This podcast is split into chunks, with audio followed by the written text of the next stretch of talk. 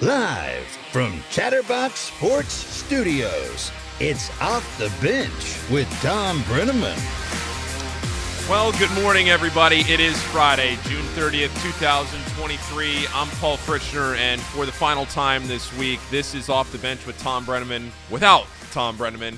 Thom will be back next week, so we are filling in one final time here in the month of June. This is the final show of the month of June, and as I was saying the other day, for the seventh straight month, this show has grown. So we want to thank each and every one of you as we get this show started for keeping this thing going. It's been fantastic. We're just getting started on this ride, so it's been it's been a great one with you. And let's get going here today. This is off the bench. It's live here on YouTube, and it comes your way every Monday through Friday, 10 Eastern Hey. Standard. To 12 P. That's Eastern right, Standard. Jacob. It's right here on YouTube. You can subscribe, you can like the video. You can also find this video and this show, really just the audio of this show, in podcast form. You can go to Apple, you can go to Spotify, you can go to Stitcher, you can go to really any podcast platform. This show is available there. Download it, subscribe, leave a rating and a review too. You can do that to Chatterbox Reds. A lot of people have been leaving ratings and reviews for these shows. It helps whatever the algorithm is. Algo Boys, big algo boys over here. We Oh, yeah. love the algorithms. Thanks for watching this show. Let's get things going. We have Rick Broering today. That'll be at 10:30. The Reds take on the Padres tonight. That's at 5:10. Three games against the Padres, then four games against the Nationals, then three against the Brewers, and it's off into the All-Star break. We're going to talk about the Padres series, talk about a little more going on around Cincinnati this weekend. Chat power rankings coming up mm-hmm. at the end of the show, and that's Reed on the chat power rankings today. So if you have anybody you got to butter up, it's Mr. Reed Mouse over there. The cycle has come back to the mousetrap. It is Jacob, Elliot, Casey, Reed. Everybody is in studio today. Jacob, how are you today? I'm doing all right, Paul. I How felt about like you were a little quiet yesterday. I was, I was, but I'm feeling good. You know, ready to go today. Elliot? I couldn't be better. I couldn't be better, Paul. I came in here, and you know, it's a it's a beautiful morning in Hamilton. Hamilton's I've I've you know I, I've said it all my life. Really, Hamilton's the number one place in America, the number one place. And you know, I get to come here for work every day, and I love it. You ever see a fish in like you, you ever feel like a, a, a fish in water and there's just a night crawler hanging Yeah. right in front of you? That's Elliot fishing right now. He ain't gonna get anything out of me. Yeah, I ain't falling for the bait. No Elliot, night how, crawler. how's your back doing? I'm okay. I'm Seems not like gonna. it's been getting better. I yeah, but I, it's not really though. I, I, I I've, I'm trying to fight through the pain, but I'm not very strong. I don't I don't handle adversity very well. If I'm going to be completely honest, it, it, it's certainly gotten better since whatever day I was sprawled out over here. Um, but I, I, I think I think just a couple more days I'll be healed. Reed has been my my emotional guide, my my support over there. He's been walking me through the pain, and you know I, I'm gonna I'm gonna get through this, Paul. I'm gonna get through this. Good. So so Elliot, um, just so you know, and this is a shout out. My my group chat keeps getting brought up in this uh, in on this show. Earlier today, you were brought up in the group chat, and I think it's because you're anti-Hamilton shtick. This is what was said: I wake up every day, get my coffee, read my paper, and just want ponder what kind of bullshit Elliot is going to spew on off the bench today. So, not many fans in this group chat right now, Elliot. Hmm. Nobody likes me. That sucks. Guess I'll have to. Guess I'll have to move on from the from the Hamilton haters. But that's okay. I still have you guys number one in my heart. Number one in my all-time city ranks. We can get that next week. My all-time city ranks across America. Where would you put Toledo on that list right now off the cuff? Hamilton, then Toledo. Yeah, three thousand seven hundred and two. Okay. Very specific list. Right in the middle of the pack. Right above Gary, Indiana, but not very far. Not very far ahead. Casey, how are you doing today? I'm doing good. Doing good. Um, Did you get tickets to FC Cincinnati? So FC Cincinnati and Inter Miami tickets went on sale uh, five minutes ago, and for those of you who might not know, that's Messi's new squad. Alex was in the in the queue for tickets. Did you get tickets? I'm still waiting on an answer. She's supposed to tell me one how much they are, and then if she was able to buy any. So This sounds like me going through the Taylor Swift ordeal back in November, which, by the way, that's tonight. Big time. And Big it's time, a Paul. it's a good thing we're going tonight because I was looking at the weather for tomorrow night. Not good. Not good. Not good. Not good. Okay, so uh, I I am game planning on getting down there somewhere in the like 445 range. Is that too late? It- Well, so here's here's the thing. Here's the thing, and I don't. We don't need to totally derail the show with non-sports talk because I think Ronnie Smith might just go off the rails if we do that. But I, I do need to throw this out there to people because I think as a group in the chat in this room we can all kind of workshop this.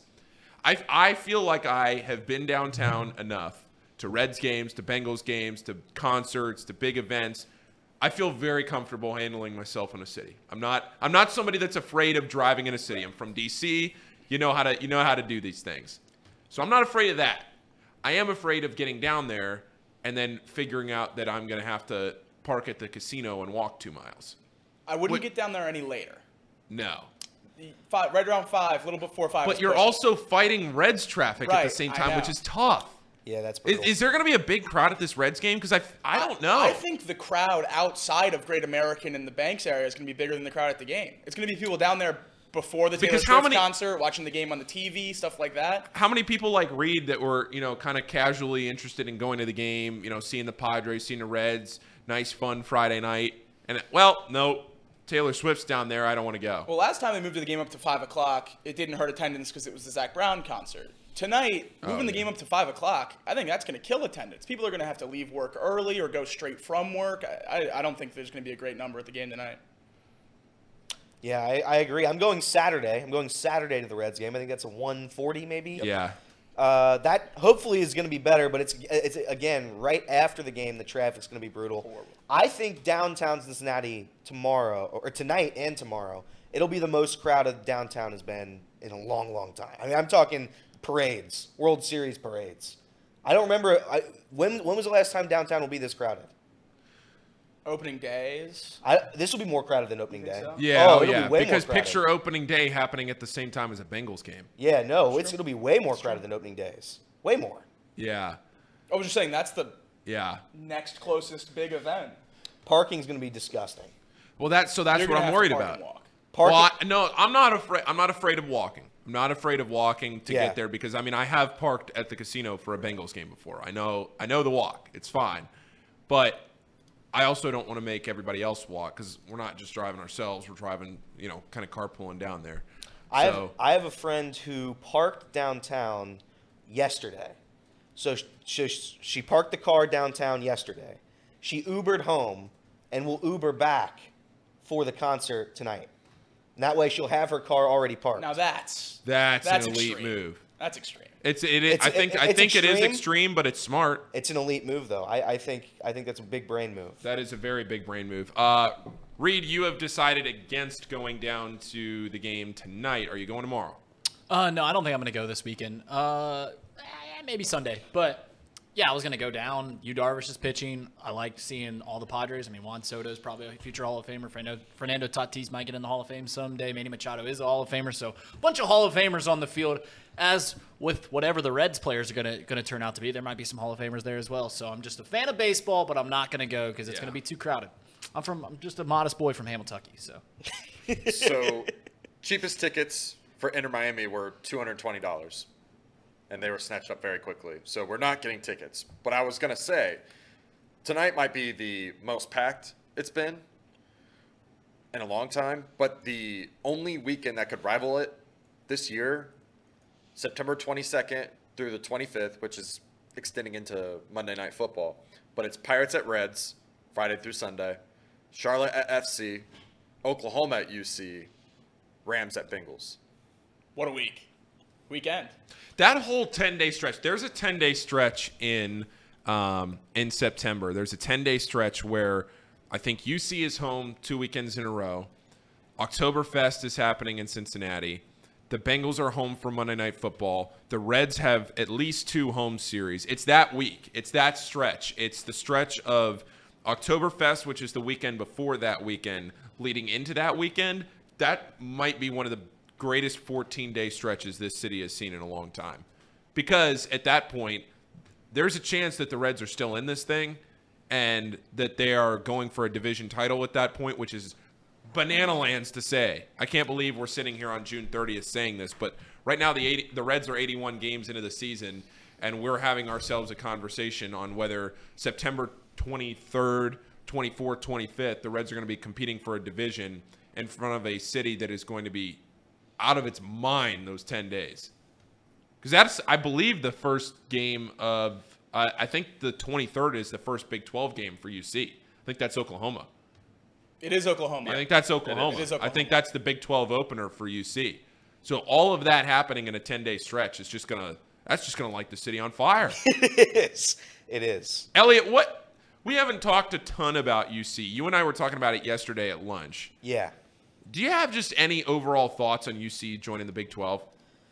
It's gonna be bad. It's at first. It's gonna be it's gonna be bad at first. I am obviously like the recruiting is gonna go way up. The the the the dollars are gonna go way up. It's nothing but good things can happen from joining the Big Twelve. But I think fans are still like kind of riding a high of you know making the playoff and college basketball. You know everybody loves UC college basketball, as do I. Like oh yeah, it's gonna be fun playing Kansas. But no, it's not though, right? I mean they're gonna win by 47 points. 47 points. I think it's going to be a slaughter. There's going to be an adjustment period at first. Uh, a new head coach in football. I don't think uh, the. I think the first year for every new head coach at U, for UC football, the past three head coaches have gone under four wins, four or less wins. If I if I read that stat correctly, which means joining the Big 12 is certainly not going to improve that number. Four and a half is the win total. We Yeah. heard Charlie uh, Walter the other day on our show. Charlie Walters, who is going to be the uh, UC, uh, I guess the way to say it, the UC guy for Chatterbox Sports. He's going to be hosting the post game shows and everything else for UC, basically like what you see with Chatterbox Reds. That's going to be Charlie Walter and one of his friends. You can follow Charlie on Twitter. Uh, just go search his name, Charlie Walter. It's not hard to find. Um, we pitched him the other day at over four and a half wins. He said, take the over. You are not taking the over. I'm taking the under. I'm not a Scott Satterfield guy. I think I'm. I, the, so, there's some guys that wear a visor and I just get turned off. Scott Satterfield's one of them. Uh, Louisville fans begged him to get out of this, get out of the school. So I don't know. I, I think I think we're in for a rude awakening as a UC fan You in know- both sports. You know, one thing that was a very hot topic in this studio for a long time, and Chatterbox OGs will very much remember all the discussion that we had when UC was looking for their new coach, when Luke Fickell took his talents up there to Madison. Mm. But this was very much before you guys. So I want to get both of your thoughts. Elliot, Mm. did you want Deion? Did I want who? Deion. Oh yeah, I absolutely wanted Deion. Absolutely, I wanted Deion. I, I think Deion would have I- Deion would have made UC like what's happening with the Bengals, what's happening with the Reds. It's just it would just be an electric factory. I think Deion's also very good at his job. We you would have seen like you're seeing with Colorado a ton of very good talent all going to Colorado. So you would have seen it all come to UC. Yeah, Deion would have Deion would have made this school amazing. Yep. Jacob, are you a Deion guy? So number one, I don't think Deion's a very good football coach. 'Kay. Um, so that's the big pushback there. Hmm. Uh, and I, I think UC fans were more or less delusional the whole time that he would even think about coming here. Would you rather have Deion or Scott Satterfield? Well, that's not what I'm saying. Scott Satterfield's also a bad football coach. Okay. I, right. I think UC fans were delusional to think they had a chance of getting Deion. I, I think that was one of the least appealing jobs of the offseason this year. You're moving to a new conference. You don't have the talent to compete in the Big 12, like Elliot just said. It's going to take years to get there. Deion's going to a school like Colorado where you can get um, transfer recruits. No transfers coming to. I mean, granted, Deion changes. You come play for Deion, Yeah. but Boulder, Colorado is a little nicer than Cincinnati, Ohio. With all love and respect to my city. How much did Nick Saban pay you to do that little monologue? No, I just don't think. De- I mean, Deion's coached HBCU football. You playing less than group of five talent. You're gonna go to a Power Five school. I, mean, feel we'll like see he- how it works. I feel like he's been but- pretty successful though. Like, you, how do you knock a coach for being successful at a lower level? No, I'm, I'm not necessarily, but to jump from that level of competition to Power Five football is a massive jump. And What- I don't think he's gonna be successful. But what has been the disconnect for you to be like, okay, he's not a good football coach with immense success? Because he had the talent disparity between him and the other teams who were playing at Jackson State was in, insane. He was getting five star recruits. There was a handful of three stars on the other combined rosters. That's the big difference. so, Elliot, you don't think it's all just one big show? You don't think that the Deion show is just Coach Prime and it's going to flame out at Colorado. That's my issue. I, I, I do think there is that aspect to it, and I think you saw what was the video that went viral where he was like cutting players, like you guys are just not good enough. Remember that one? There is there is the Oh. Deion's coming. Yeah, Deion's He's coming. he told all the players and those poor guys they were sitting in that looks like a classroom he's like yeah when i get here you guys are all cut and it's like that's brutal I, and he brings you know the cameras and everything Well, he lost a lot of transfers that weren't producing. I mean, Colorado won one game last year. You get those guys out. He also lost their leading receiver, their leading rusher, and their best corner.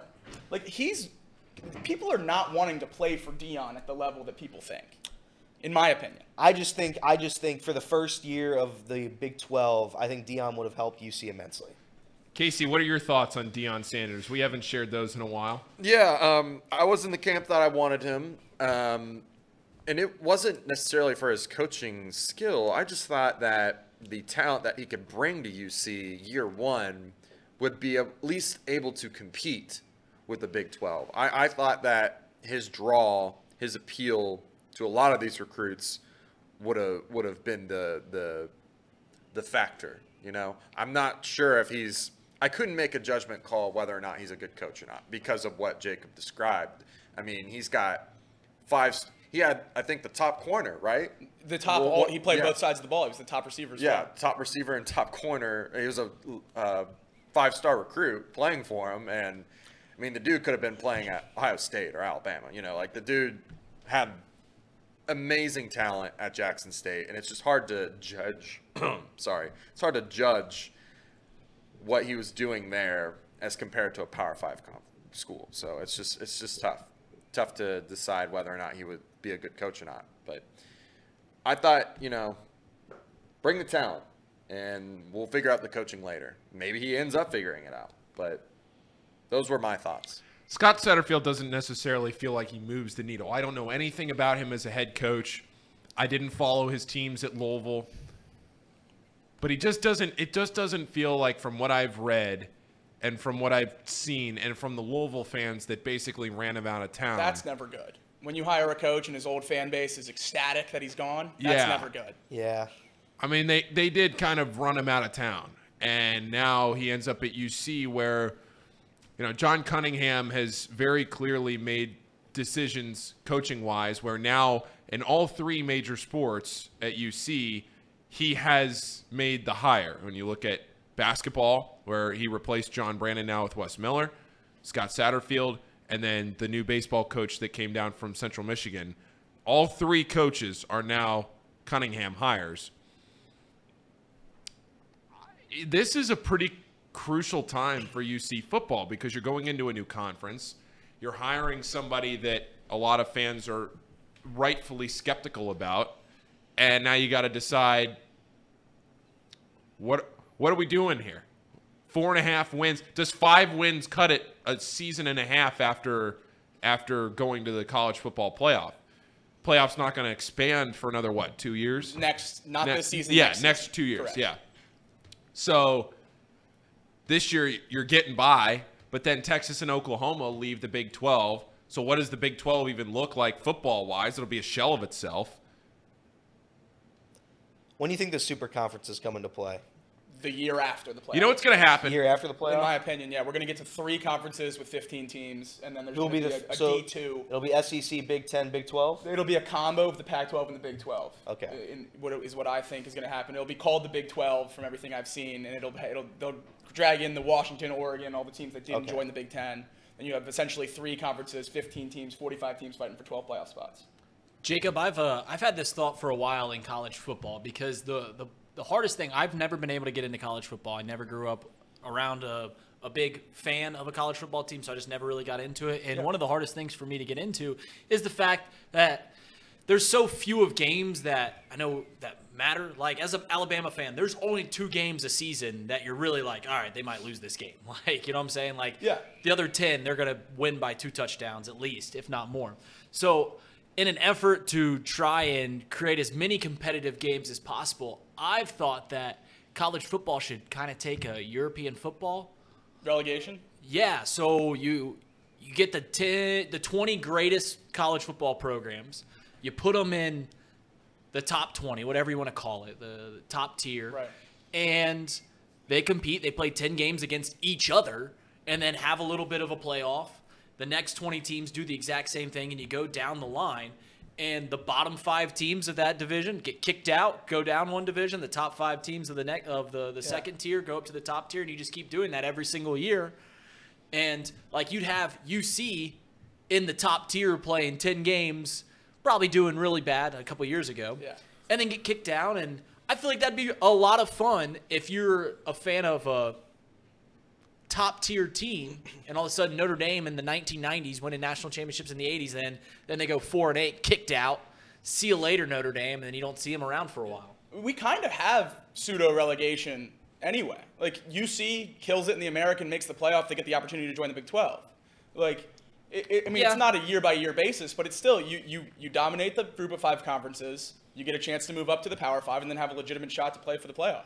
I guess I just don't need to see Ohio State play Rutgers ever again That's or true. Maryland In- or Those are conference teams, so I mean, you got to I- play the that's what I'm- conference. what I'm saying. I mean, in 2020 during COVID, schedules went you know in the toilet right off the rip, and the SEC played a 10 game conference schedule, and it was awesome. I mean, every week was you, you were getting up for the game every week. You were excited to watch it. I don't know why you can't play. Uh, we're arguing over an eight game or a nine game conference schedule in the SEC. Why can't you play 10? You don't need three cupcakes. Take a bye week and two cupcakes. Play a 13 game season.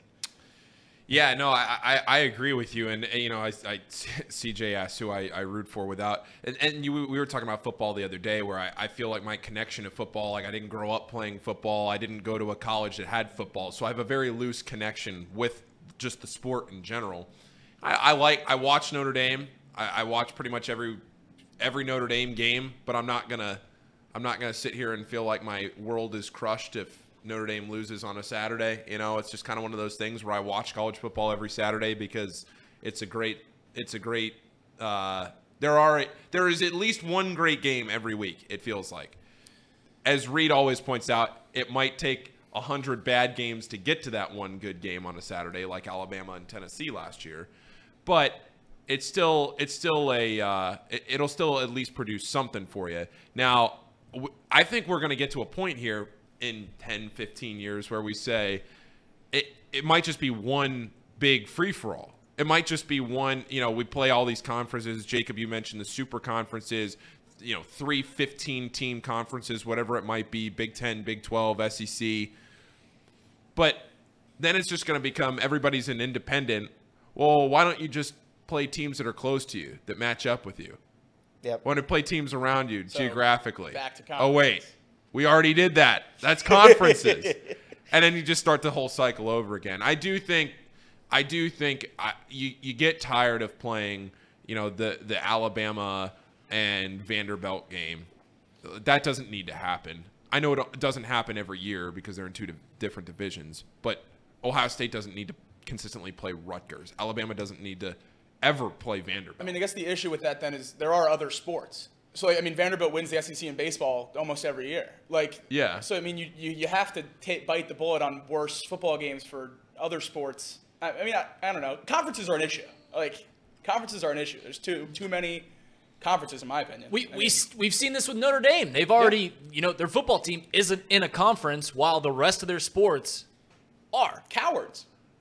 Well, I'm just, well, I'm just saying, like, th- why does the football team need to be in a conference? It makes enough money to where I guess I guess the the conferences are going to try and hold on to these football um, teams as long as they can. But I just don't need to see, as Paul put it, as I put it, Alabama versus Vanderbilt ever again. See, I think- I'm I'm tired of college football every time that the the Tennessee Alabama game happens. All these like huge college football fans go, "This is why it's the greatest sport ever." Damn right. There is one time a year where it's a perfect storm of, you know, it, the, the Tennessee Alabama game, a team that hasn't won in 20 years, playing at home against the number one team in the country, and they win, and all the pomp and circumstance of college football comes into fruition, and it's a beautiful thing. It truly is absolutely beautiful. But you can't after the game's over. This is why it's the best when it happens once a year across the entire sport. Now, I am a college football is the best sport in the world guy. Um, my pushback to that, I guess, would be the Bengals started 0 2 last year and went to the AFC Championship. If you lose two games in college football, your season is over. That's why I love it. You if you lose one game, you're But sitting on the edge of your seat the whole time. But they, there's only two games that they can lose. Like there's only uh, Alabama plays two games all year that they can lose. You can lose every game. App they- State beat Michigan, like Yeah, upset of all 17 time. years ago. You're, you're pulling something that happened 17 Like, years ago. Upsets happen. Very rarely. Very rarely, true. Right, Like, that's I, what I'm I'd saying, rather it's- watch. I'd rather watch Miami, Ohio versus Toledo than Texans, Jaguars. I guess not Jaguars anymore, but Pe- people like saying MAC, that MAC football, Sun Belt football is the best on a Tuesday, Wednesday night. because every game can happen. Because every game they can beat. There's not. There's Right. not Alabama versus it. People are like upsets happen. That's what's great about college football. Is is the same argument as before the DH happened. Be like, wait, we're never going to see a pitcher hit a home run again. It's like, yeah, it happens. Yeah, it's awesome when it does happen, but it's also terrible for the sport that this guy strikes out 90 of 100 times. Doesn't put the ball in play. Sometimes doesn't even try to. Just walks up there and takes three pitches. I'm just I want to see the best teams play each other 10 times. I want to see Alabama play Ohio State every single year. I want it to be that super conference. I want it to be devolve everything else. The relegation thing that I say, I want 10 competitive games for Alabama. I want 10 competitive games for Ohio State. I want 10 competitive games for Clemson. Whatever team you want to say. I want to see it every single Saturday. Yeah, like what's the problem with Alabama going eight and four and still being number one and, getting into getting into playoff? Right, and you got Like, I think that would be I great. hate that. Why? Win your conference. Play the play the good teams in the playoff. It's a 12 team playoff in two years. Play the good teams in the playoff. You got to earn the right to get there. You're still earning the right Yeah. to get there. You're just playing 12 competitive games. I would that- rather that- see the, the Alabama Ohio State for the first time in the national championship than for the second or third time that year. I mean, that's part of the pushback I have with the MLB schedule revamp too. Part of the fun of the World Series was you had no idea who was better, the AL or the NL. Like you're playing for the first time in the World Series. That was awesome. Play the division more often. That's awesome. Like getting to see these big brands play each other is such a bigger deal because it doesn't happen as often. Like Alabama Ohio State is such a big deal because it happens once every five years, every six years. So just just so we're clarifying, you are I, I'm just preaching that I want more competitive games, and you're saying Not the sport is better because there are fewer competitive. I competitive. want more conference games. I don't want Ohio State playing Alabama in the regular season. I, I don't. I don't think that's good. It makes the playoff less exciting How though? because you're not seeing them for the first time. You'd see the teams that play in the playoff. Because Was the Baltimore Ravens Bengals game still exciting? They I played don't want three college times. football to be the NFL. I don't want college football to be the NFL. We're already getting there with the mega conferences. You're going to end up with the AFC and the NFC. Like that's horrible. it's not horrible. It's Uh, more. like- com- it's it's Two two Every losses time you ruining your season is the greatest thing about college football. Two losses ruin your season. Alabama lost two games this year and they had zero chance at making the playoff. That is awesome. 12 games, you can't lose two of them? I, I mean, I love that. There's no other sport like that in the world. Here, th- here's there's only two games. I, I'm just I'm just tired of worried about the only caring about three games all year long. Yeah, I think I think the I'm non-conference games need to be buffed. You know, they, they can't be playing the Citadel or, or or Toledo. Like I, I think that what should happen is those non-conference games they need to play the the ACC, Big 12, Big 10. Those are your three. You got to choose one team out of those conferences. You can't play some out in the middle of nowhere D2 school anymore. That that should not happen anymore. Elliot, your thoughts? Yeah, I, I actually agree with Jacob for the part that I think it is it would be way more fun to see Alabama Ohio State for the first time in the national championship game. I actually agree with him on that one. They can still play. I my issue with college football and, and, and Casey just alluded to it there that we have half the teams in college football where every game they play their entire season doesn't matter. Toledo's season doesn't matter. It'll never matter ever. Well, The- it matters. They have different. They have gotta get different to the bowl- goals. get they to have a different bowl goals. game. Bowl games don't bowl games don't bowl games don't matter. No, Bowl they're, they're matter. playing to, to win their conference. They Right. understand that they're never going to play national championship. Yeah, but that's as dumb. a team. That's they, dumb. They understand that that Well- whole that whole idea is dumb. And that's just a college of college, college, basketball, college baseball. eh, The the smallest school in America can go play for a national championship. They know when they start their season if they do their job. I know some schools obviously you have to go undefeated, but if you go undefeated, you're going to play or have the opportunity to play for a championship. College football is the only sport where that's just like no, half the teams you just don't matter. My- you just don't count. My my biggest problem with college football, I draw back to I think it was 2020, maybe 2021. When did Ohio State play Northwestern in the the Big Ten championship? Was that 2020? Ohio State won by three touchdowns, and Ohio State fans had a terrible time. They won their conference. You're you're saying conferences matter. They won their conference by three touchdowns and the fans had a terrible time. There's something wrong with the sport when that happens. As an Ohio State fan, you're not playing to win your conference, though. As then why Toledo- have the conferences? Fan, you are Then why have the conferences? to get into the playoff. Okay, To win the well, I'm just saying in. you're trying. You're trying. You, you, you- have the conferences to get into the playoff, Right. So you can play these big games. Right. Why not just play those big games already? because then that waters down the championship rounds. No, it doesn't. You're still a- a championship will always be a championship. I think it is better to have the first Alabama Ohio State game in the championship as to week three or four. I, I think playing those games in the regular season makes the playoff less exciting. Do you think that Major League Baseball should go back to to the old format Yes. of you got to win your pennant? No, no, no, no. I thought you were going to say the old format of scheduling. No, no. So you- Major League Base. Part of why I love college football It waters- so much is because it's different than every. it other waters sport. down it waters down the the regular season then. Right. So why why why The if, regular season's more important in college football than any other correct? So sport. why not make it more important in, in baseball? Why are why are you Because not it's arguing? pro. Like, part of why college football is great is because it's different. I mean, there's baseball, professional sports. Baseball, you're playing 162 games. You want more teams to compete for the I- playoffs. to, to defend Jacob, I there's like if you look at Ohio State Michigan, that's the best college football game on the slate of the season always. It's it's electric. If you play that game 3 times, that loses significant interest. Correct. If you play Ohio State Michigan once and then they play again in the championship game every time, then it just starts to lose lose value to me. That's to defend Jacob. I, I don't want to go. I don't want to go through a decade of of games just to get this perfect storm of Ohio State versus Alabama once every decade. I don't want to do that anymore But I think because guess we're going to see Clemson, difference, though. Alabama every year. I, that's the difference. Because the top team. Like the the, the I don't thought- waste uh, time. the, th- the thought of Ohio State and Michigan playing in the national championship game again, that would be like the first time ever, right? Yeah. That that a rival like that would play each other in the championship and in the regular season. I think that would have been electric, just the idea of it. But if you have that every single season, then it starts to lose meaning, in my opinion. Where it gets frustrating is Elliot's point that half the sport can't even compete. Correct. well, that's why you win the American to move to the Big 12, so you have a chance to compete. but Like, the- you don't have a chance to compete in the American. But American. all MAC that's why you schools, get all MAC schools dead. All MAC Correct. schools just dead. correct. But then that then, then, then move them down to D two because why why what are we doing here? I don't necessarily disagree with that.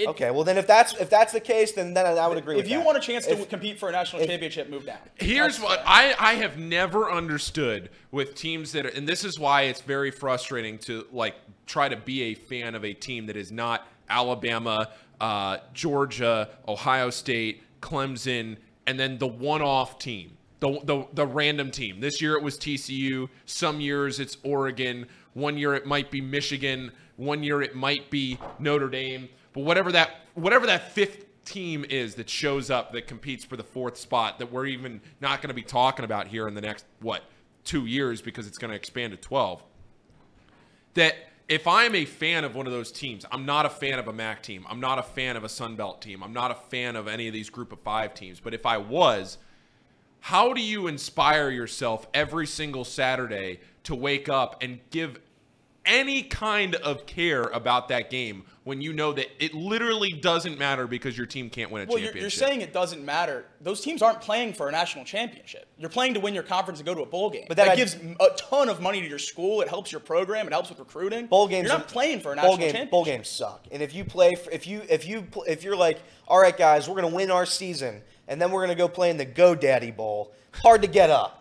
Hard to I- get I up. the- hard to get up at five in the morning for two a days. These players you're- celebrate when, winning the Boca when the Raton best Bowl. when the best thing you can do is the Go Daddy Boca Raton Potato Bowl. Hard to hard to wake up. Hard to get the juices So win a, flowing. win a couple of those bowls and then get a chance to move up to the Power Five and but compete for the but, real stuff. but you know that's not what happens. You know because that's not teams what happens. can't do it consistently. Okay. UC does it consistently. They get to the Big 12. BYU does it consistently. They get to the Big 12. Get to the Power Five conferences, and you have a chance to compete. Go Rockets. Rick Broering, do you have any thoughts on any of this? Slayer Bowl. What? I believe that's a bowl game, right? The Tax oh, Slayer Bowl. Of course. yeah. What about you, you? Is that your favorite bowl? I yeah, I think so. I'd say it's top three for me. What's the other two? I can't disclose that at this time, Paul. Okay, that's fine. I, I, uh, Rick, to, I- El, to Elliot's point, to Elliot's point, bowl games suck. I mean, he's absolutely right. Bowl games suck. Thank you, Rick. Thank you, Rick. They're Rick, meaningless. Elliot, you want to talk to. Rick? He, Elliot, Rick. Elliot has been talking to me all week, just chomping at the bit, waiting for this interview. It's Friday at 10:30. Here you go, Elliot. Rick, Rick, how are you doing, buddy? I'm good. I'm a zebra guy. I'm a zebra guy. Thank I Thank think you. the zebra zillionaires are. are uh, I'm looking to make a lot of money this week. I, I feel success coming. Thank you. Uh, by the way, I was so I worked with Rick. Uh, I was producing games for NKU, the Horizon League champions. Rick, you promised me a Horizon League championship ring. Where is I'm still it? waiting on. I'm still waiting on those, Elliot. I believe they're in the mail. Okay, all right. Then I guess we'll just. I'll, I- I'll wait. I'll keep waiting. But you know, as time goes by, I mean, You how don't see any I- rings on my hand. I, it's okay. Not right now. I don't. But I think you're That's hiding them. You and you and No. Kelch are storing them somewhere. I don't know where, but you're you're hiding them. Where do you Well, think I Jim might do Kelch that, but my stores good friend Jim rings? Kelch would never. Yeah, I don't know where Kelch stores them, but I know Rick's got them. Rick. Uh, first off, thanks for joining the show. We appreciate it. We we uh, we have a lot of people here in the chat that are uh, anxiously awaiting a little. Let, let's talk. Let's start a little bit with uh, with college basketball because we haven't talked about that in a long time. Probably maybe since the last time you came on and kind of got an overview of what's going on around here. So for everybody that's uh, that's that's uh, maybe paying attention to what's going on right now, summer recruiting schedule is is been ebbs and flows here lately. So w- between Xavier and UC, um, can you just kind of give everybody an update of, of we'll start with Xavier and then go to UC uh, of where everybody's at and what's going on right now in the in the local landscape? Oh, jeez. Uh, where do you want me to start? Because we've only had about three months worth of uh, transfer portal news. Let's let's through. let's just get the the very top. What people need to know. Yeah, I, I think the biggest thing for me that I'm looking at right now is this is about to be one of the most interesting basketball seasons from a storyline standpoint in local memory. I mean, from the I'm covering Xavier, obviously. I think they're probably the least interesting local team this year, and that's a team that's replacing most of their roster, kind of doing a rebuild after running it back with a lot of the same guys last year. And they've got one of the best coaches in the sport who's entering a second year in Sean Miller. They've got uh, a few high level freshmen coming in as well. I'm really excited to see Trey Green, who was a, a top 65 point guard in the class and one of the best shooters in the country. So I think that's where that's where you start with Xavier, and then it just gets more interesting from there. UC, I find fascinating this year. They've completely reshaped that roster. I think the big key for me with UC is do the two big guys get their waivers to play immediately? Aziz Bandaogo and uh, Jamille Reynolds, the two big man transfers that they added, could be huge additions to what Wes Miller wants to do this season, especially as they move into the Big 12. But if those guys aren't eligible to play right away, then you're back in a spot where I think you're seeing a lot of Viktor Lakhin playing the five. Maybe Simas Lukosius coming over from Butler is playing the four more. And uh, I think you get into more of an undersized situation as you go into the Big 12. And that's probably not ideal for them. So I'm really looking at the waivers coming through on those two big men when we talk about UC. And then uh, I always include Kentucky in the local teams because I think so many of the fans up here are UK fans, at least the people that I talk to and grew up around are. Uh, so Kentucky's probably the most interesting storyline out of all of them. You've got a lot of things converging this year with the the John Calipari storylines of the fan base getting reckless, uh, restless with him and and feeling like he's past due to have more postseason success than he's had. You've got this incredible freshman class that he's brought in, probably the best he's had in his career at UK to this point. and uh, yet they're trying to still put together a roster here at the last minute, just two weeks before they head to Canada. They added two new players just this past week. So I think this UK team is certainly going to be one to follow as we lead up to the season. But I'm really excited to get the college basketball season going. I'm sick of hearing people saying that Calipari is going to be fired. He's not going to be fired. He's not. That's just not on the table. But I do, I do think that there's going to come a point here where maybe he's not fired, but he's got to do something. Yeah, I mean you gotta you gotta use your Lexington translator, Paul. They don't understand uh, concepts in big words, so you know they say "fire cow," but really what they mean is eventually we'll just have to run him out of here because we hate him so much, which is a possibility despite his giant buyout. I do think this year, if he were to like not make the NCAA tournament, I'm of the belief that he would end up resigning and walking away. I just don't think you'd be able to uh, stay at Kentucky, and that would be a tenable situation if they failed to make the tournament again this year. I mean, there's no way they missed the tournament with this roster, right? I wouldn't think so. Definitely not. And that, that's why I'm saying. I mean, that's a worst But case does scenario. it? But does like an eight or nine seed playing a one seed and getting run out of town? Does that cut it? Does that even qualify as making the tournament for that fan base? I don't think so. And that's what I say. Not making the tournament is where you start talking about Cal needs to leave. And then I think there are a few more scenarios from there, like the one you just laid out, which uh, is going to have the fan base pretty riled up. So now, that being said, he did just land a big 2024 commit already for next season, a top 50 center. We'll see if he stays in the 2024 class or if he joins them this year because they might need a little extra help in the front court. But yeah, I mean, it, it's always tough to fire Cal when he's got one of the top two or three recruiting classes in the country coming in the following season. But that could be the situation we find ourselves in after this year if things don't go well. Rick hosts the Skinny Podcast with Richard Skinner of Local 12, and it's a great local podcast. I'd highly recommend anybody uh, wants to go check it out. It's good for for local sports and everything. Digestible. It's quick. It's less than an hour every week. Skinny's very entertaining. Uh, not that you're not Rick, but you have we have No, you Skinny is right now. very entertaining. I But Skinny is agree. very entertaining.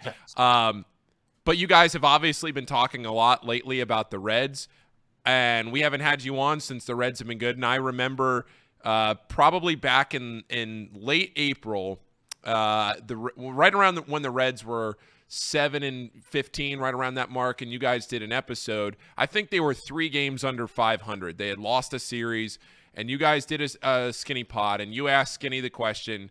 Do the Reds ever get back to 500 this season? And both of you unequivocally, very quickly said, absolutely not. Like, this No is chance. not the season that they turn things around. This is not. And that's what I believe Jacob, Elliott, Casey, Reed. I mean, I think anybody that had a brain at that point and looked at the Reds roster would tell you the Reds were not going to get back to 500. Could they get over their win total of 65 and a half? Probably. But to 82 wins, that's a lot. Now look at where we are. Halfway through the season, the Reds are tied for first place in the NL Central. Uh, Rick, your thoughts? They got me. I was wrong. Uh, I mean, I, Paul, I, I the way they approached this offseason and then coming into the year, do you remember that Jason Vosler was on this team? Remember I remember? Like, sitting, Rick. I remember sitting doing the Chatterbox opening day show down at Moerlein, and we were there, you know, three four hours before opening day. Nick Kirby was sitting to my left, and they released the opening day lineup, and I saw Vosler. I had never heard that name. I didn't know how to pronounce it. I didn't know if it was Vosler, Vosslier. I didn't know what it was. And he said, Jason Vosler, he's in the starting lineup on opening day. And I said, Yeah, that's what I'm reading right here. And now, now here we are, tied for first place. I was at Smoke Justis that day, and uh, I there was an audible buzz around the building going, "Who the hell is Vosler?" I remember that distinctly. Who is this Vosler guy? So that was the big memory we had to look back to on opening day, and the talk was like maybe. Nick Lodolo and Hunter Greene and Graham Ashcraft will start forming some semblance of a top of the rotation this year to give the fans something to look forward to as we head into a window that would seem like they'd be able to compete. And uh, all of a sudden, you start bringing up some of these young position players, and they completely turn things around. So this has been incredibly fun to watch. But if you've been listening to the Skinny Podcast, I'm also of the belief that fans need to pump the brakes a little bit. Just enjoy what's happening right now. Enjoy the fact that they're ahead of schedule, and quit so, worrying so much about giving the entire farm system away just to improve to make the playoffs this season. So, what do you think they do? I mean, that's been the topic of conversation here for the last two or three weeks, where we're trying to, you know, figure out. Okay, you're going to get into a situation now in June or in July where you play the Brewers six times, and after the after that six game stretch against the Brewers, they don't play the Brewers eh, they three more times the rest of the season. That's it. After that six games bookending the All Star break, so you don't have a ton of time to make up ground with the team that you're you're potentially competing with to win the division. Maybe the Cardinals make a run at some point. They look kind of dead. Maybe the the um, Cubs hang around. Who knows how they play throughout the the home stretch of the season? But if it's the Reds and the Brewers, you only have nine games left against them, and six of those are back to back to back to back to back to back to back. Uh, so what do you think this team can or, or should do going here into July of the trade deadline? Well, they should be trying to improve the pitching staff like everyone wants them to. But the reality of being able to improve the pitching staff and improve it to the point that you would not only make the playoffs, but be capable of making a run in the playoffs is, I mean, just not all that realistic to me this season with what you have to work with, unless you're going to be giving up guys like CES and Noelvi Marte. And if you give up those two guys, that might return you a top of the rotation type guy. But that's one. This pitching staff right now, Paul, has four healthy pitchers. And as Richard Skinner said so eloquently yesterday on our podcast, three of them suck. so I like that that's the issue that they're faced with right now. One top of the rotation pitcher is great, but you're willing to give up some of your top prospects for one pitcher that might not be enough to get you over the hump that you need this year. I'm not willing to do that. I want a two, three, four year window with this group of core young guys. And if that means standing pat this year and missing the playoffs by a few games or just getting into the playoffs and not being able to win that first series, I'm fine with that because what this season is proving to me right now is that they can go all in next year. Spend some money in free agency. Maybe next year you look at getting rid of a guy like Jonathan India in the offseason. I've heard you guys talk a lot about that.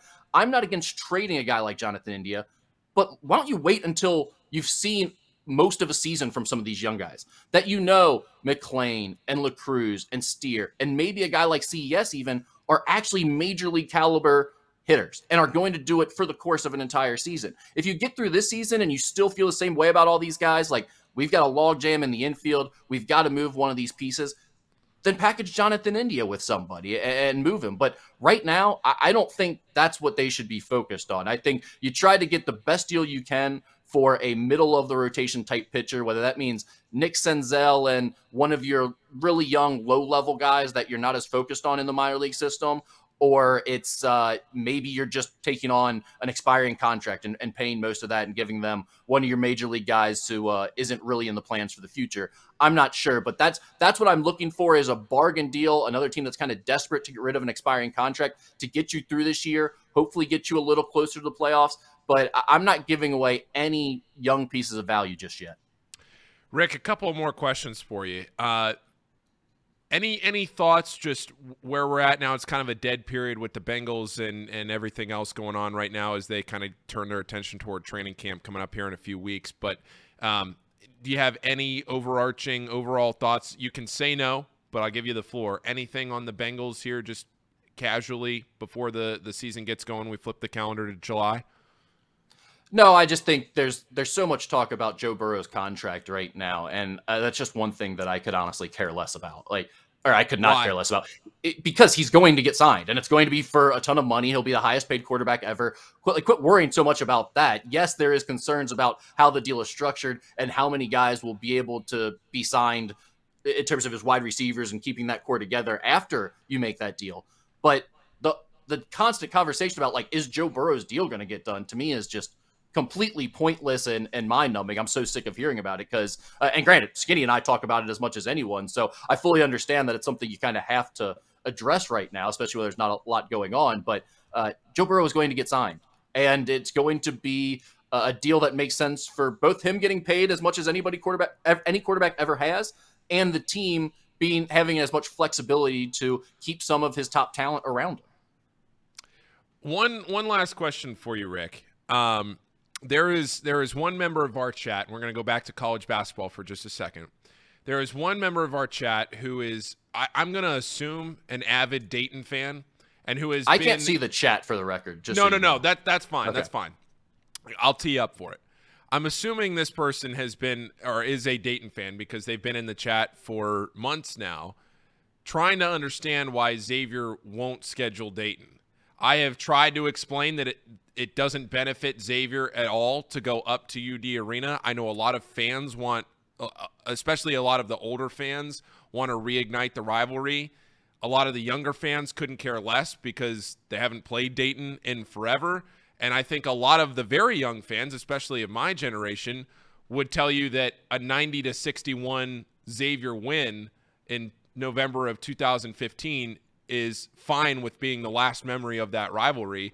But I have made my point on that. You know as well as anybody, as somebody that did not go to either school and who just covers the the college basketball scene, you also know the answer to this. Maybe you can share your thoughts on on Xavier and Dayton. Uh, yeah, I'm not sure how much more I can add other than what you just said because that pretty much is the story. I just, um, I don't know why anyone thinks Xavier would care so much about this. Like it's it's gone, it's past. I don't know why Dayton fans, quite honestly, care so much about this because it's not like it's gone well for them. And at this point, if you're a Dayton fan, you're asking to be bought by Xavier. I think. I mean, you can't really think Xavier's going to play a home and home with you at, at this point. There, there's no way they would ever go up and and play at UD Arena for no reason at all like that. So you're asking to be bought by Xavier and get paid money to come down to Cintas Center and lose. I just don't see that happening. I don't see it making sense for either side. And uh, honestly, I'm kind of bored with the whole thing. Like, I, I could care less about the UD Xavier rivalry, uh, a rivalry that was at one time in the A10 and, and has passed us by many years ago. What are your thoughts? Go ahead. I have I have one quick question for you. Who wins in a one on one? Jizzle James or Des Claude? They play one on one, first to twenty one. Who wins? Well, we haven't we haven't seen Jizzle play at the college level yet, so that's going to be a little bit unfair. But many are saying he's the next Michael Jordan. Many. he, he I, I, think he he has a lot of potential. I don't know that he's like the most dynamic scorer coming in as a freshman, so I I would probably go Des Claude since he has that experience over him. I think Des Claude is going to have a big year, but but Jizzle James is a guy I'm really high on. I'm excited about him for UC. What about Dan? All right, we'll say matchup. Dan Skillings versus Des Claude. We'll go roster by roster. which, which Bearcat can beat Des Claude? um, Dan Skillings. This is why UC's roster is so interesting because I could argue that Dan Skillings will be UC's best player this year, and I agree. I also and I also don't know that Dan Skillings is going to be in the starting lineup when the season starts. I agree. Like, I mean, that, go through the lineup right now, right? I mean, it's probably if assuming the big men are healthy, you've probably got Aziz starting at center, Viktor starting at the four. Yep. Then you go to Simas starting at the three, and I think if you bring C.J. Frederick in, with all those people knowing him as well as they did, I have to imagine a big part of the sell for C.J. Frederick to come to UC was you're going to start for us. I, I I could be wrong, but I my guess is CJ Frederick will start at the shooting guard position early in the year, and that way Wes can kind of even dangle the carrot for Dan Skillings a little bit, be like, we need you to get even better, prove even more, work harder, be more consistent, those types of things. And then I assume, do you believe it'll be Jizzle James or Day Day Thomas starting at the point guard spot, Zebra? It would be it would be hard for me not to. I, am a Jizzle guy. I'm going to say Jizzle, but I I have I, I don't think it'll happen. I don't think Jizzle yeah. will start. I typically lean experience in those situations, yep. knowing how coaches think, and uh, I, I, I lean day day as well. So if that's your starting lineup, again, you could have Dan Skillings coming off the bench, and it would not surprise me at all this year if he is their leading scorer, their best player. I think he's got a lot of talent. He could be an NBA type shooting guard. Okay, sounds like he's better than Des Claude. That's good for me. That sounds like a win for me. That's check that mark. I was really sad to see Jeremiah Davenport didn't transfer to Xavier. I think he really could have built a couple bricks for you guys. I thought I thought I thought his three point game really would could have benefited Xavier. Uh, I imagine most UC fans probably felt that way. Yes.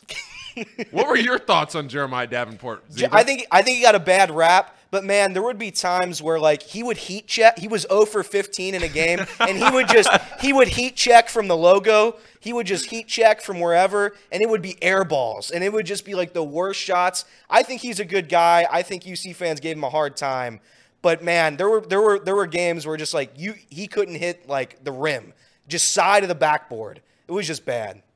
As an NKU fan, let me just say I am sorry to see JD moving on, considering NKU will be playing at UC this year.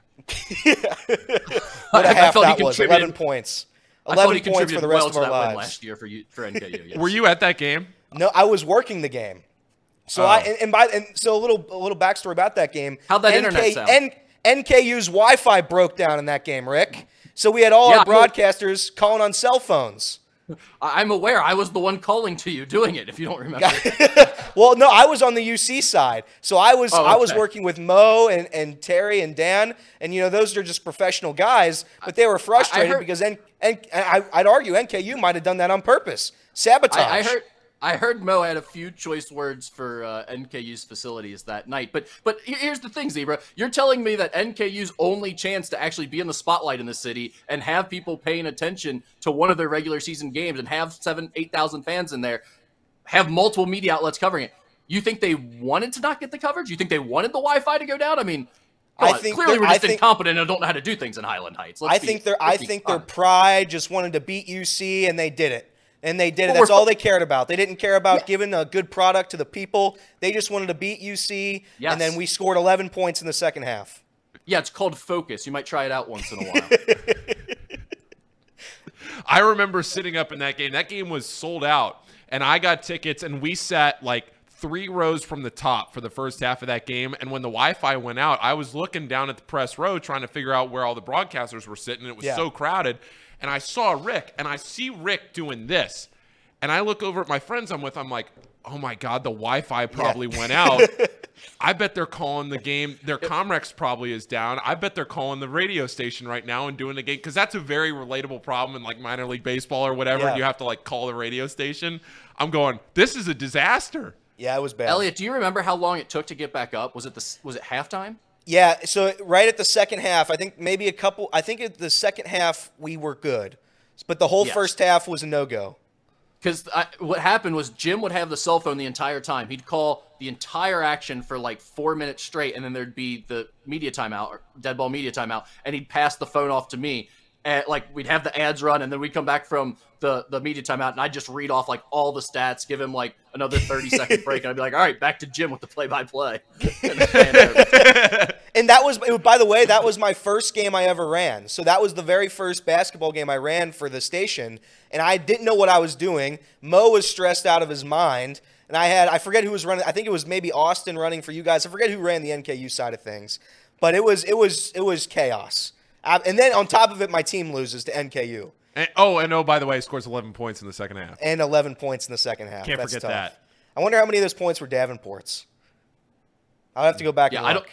I, I don't know, but I know there were several of them that he did not score. I do. I do remember that. Rick, uh, I have a question. uh, Last question for you. Uh, somebody in the chat, Alex Wallace, wants to know if you copied James Rapien on your background because it says Yeah. it's incredibly similar. I've told you that. I've told you that multiple times. I guess not on here, but uh, Yeah. I've said it multiple times. Credit to James Rapien. I completely ripped him off. 100%. I, I, at least I went black just to not completely steal it, but that was 100% my inspiration. I had a terrible setup in my office, as Paul can tell you. We've been doing podcasts together for a couple years, and uh, it looked like I was podcasting at a Wild Bill sex dungeon in here. So I, I tried to look at some of the other backgrounds that people looked like they had very limited space to work with. And I thought, you know, James Rapien looks like he's literally sitting inside of his shelves when he does those things. So maybe that setup would work for me. And uh, lo and behold, it did. So uh, if you have anything to send over, I can put on these shelves. That'd be great. Thank you. We'll get a zebra bobblehead. Yeah, I would. I would. great. Yeah, zebra bobblehead would make this studio glow. Make it glow. Yeah, can, right. can it be like a, a LED one? Yeah. L- is- LED? Is that what Yeah. you said? That's Yeah. hot. Yeah. That's hot in the streets. Yeah, I've seen it on the YouTube channels. Yeah. I- Yeah. Absolutely. Good for you. Thanks. Good Thanks, for you. guys. Thanks, guys. Thanks, Rick. Hey, Rick, thanks so much. Appreciate it. Yeah. Elliot, hang in there, buddy. They're just yelling louder than you do when you start arguing about Jonathan India. You, you were on the right side of history there. Thank you, Rick. Thank you for your support, and I await my Horizon League championship ring. Yeah, that, that'll be over in uh, a, sh- a few weeks, I'm sure. Okay. All right. All right. Have a good 4th of July, Rick. You too, guys. Thank you. All right. See ya. Rick's great. He's the best. So you're getting a Horizon League championship ring. I am. That's that was confirmed by Rick on live TV here. So if I don't get it, yikes. I don't know. I, I he confirmed it. I, I I await my ring.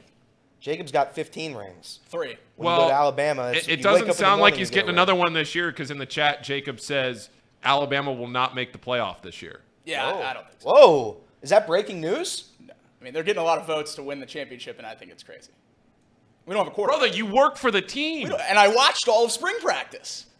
We don't have a quarterback. You don't say this out loud. Hey, be a realist. I mean, I'm all, I'm I'm for it.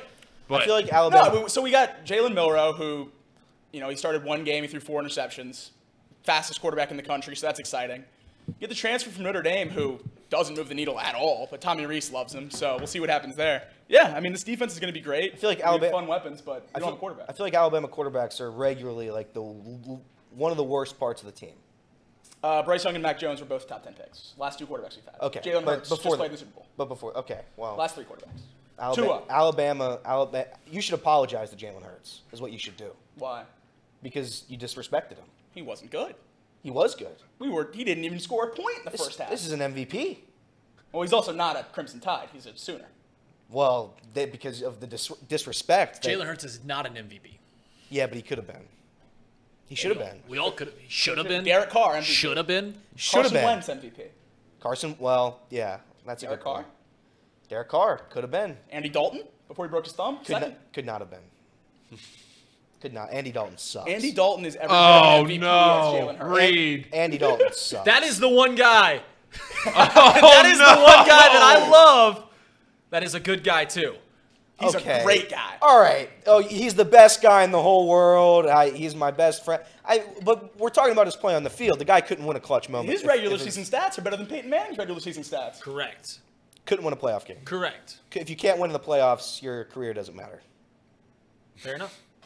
All right, let's talk a little bit about the Reds and the- franchise don't matter. Let's let's talk about the Reds and the Padres. It's eleven o'clock, so we have uh, we've we've wrapped up our first hour here. Second hour, let's talk some Reds and Padres. Padres, uh, Reed, I, I know you know. It, you Yeah. so I'll, I'll toss this to you here, um, but it seems like the Padres are they're. I I don't remember Jacob if it was you that said it or Elliot. One of you guys made a great point. Credit Jacob. I credit Jacob. They're not getting the criticism that they deserve to No, be getting. the the Mets outdid them on the payroll, Yeah. which a lot of team people didn't think could was possible after the Padres signed Xander Bogaerts. Mets outdid them on the payroll. Mets are being slightly worse, so they're getting all the flack for being the, the expensive team that can't produce. But man, Met uh, Verlander and Scherzer only pitch once every five days. That that 300 million in San Diego is going to position players, and they are not producing. Well, the the, re- the reason that the Mets are getting more flack is just purely because of the city that they belong, that they play in, right? I mean, if if if the Yankees and the Reds had the same aspirations going into a year and they play the exact same underwhelming ball, the Yankees are going to get more flack just because they're in New York City. The San Diego Padres are an anomaly. Uh, I mean, you look across across their team. Juan Soto's having a pretty a pretty good season. Um, Fernando Tatis is having a really good season. Xander Bogaerts middling. Manny Machado obviously is playing bad, but it just it doesn't make a whole lot of sense why they're not why they're not playing well. I mean, you, you look across their lineup. It's the exact lineup that, that you aspire to have when you when you start coming up as a franchise. When when the Reds are looking at their lineup right now, they're like, man, if we could look like the Padres someday, where we have two probably going to be Hall of Famers, if not three, in the lineup in their prime, and it's just not working. It's just not working. And a, and a big part of it, not to not to rehash the same arguments that we've been having for four days now, is it just seems like there's not a whole lot of cohesion in that locker room. There's stories come out of it about how it doesn't work together. It reminds me of you know NBA teams when they get three of the best ten players in the league, and then it just doesn't work. The Brooklyn Nets, for instance, you get you get all these players together, and then it just doesn't work for whatever reason. For some reason, when when you pull pieces from across the league, how great they can be, it never works. It just seems like they could use a team leader, just a guy to unify the bunch. Agreed. Perhaps maybe I don't know. I'm trying to think. Jonathan India, maybe a guy like that, just a guy who is just a glue guy. He's just gonna glue all these pieces together Oh. in various backgrounds. Is he gonna play great defense? I don't know. Send Jonathan India to the Padres. Well, Give me Dylan Lesko. here's- here's- But you, but you look. I'm telling you right now, the Reds are have a significantly worse roster on paper uh, than the Padres do. Winning games, winning games. Look at- Padres losing games. Look at every great leader that has, you know, quote unquote great leader in Major League Baseball over the past couple decades. They've came up through that franchise. You look at this roster, there's only really one star on this team that has come up through the Padres, and that's Fernando Tatis Jr. And there's serious concerns about his his character, right? Clearly, clearly not the the type of moral fiber that you want out of the guy that has come through the the franchise. And it, the, the team has had those conversations, right? It's the same. It, it just if you have a leader that comes through through the through the franchise, he's got to lead. You can't plug people from from other places and expect them to lead. It just doesn't work. and you got to keep him, and you can't trade him. no matter how bad the, f- the fan base wants you to. Guys that come through the organization as leaders. Matt McLain, Spencer Steer. I guess not Spencer Steer, but Matt McLain, leader. India, leader.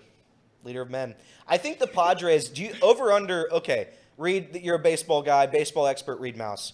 Padres, are they in the playoffs, Reed? Would you do you think they make the playoffs this season? No, not in that division. No. No. Okay. There's three teams. There's three teams ahead of them that are playing that not only have a jump on them, but they're playing better. Like they're just playing better. No. Padres are eight games out of the wild card.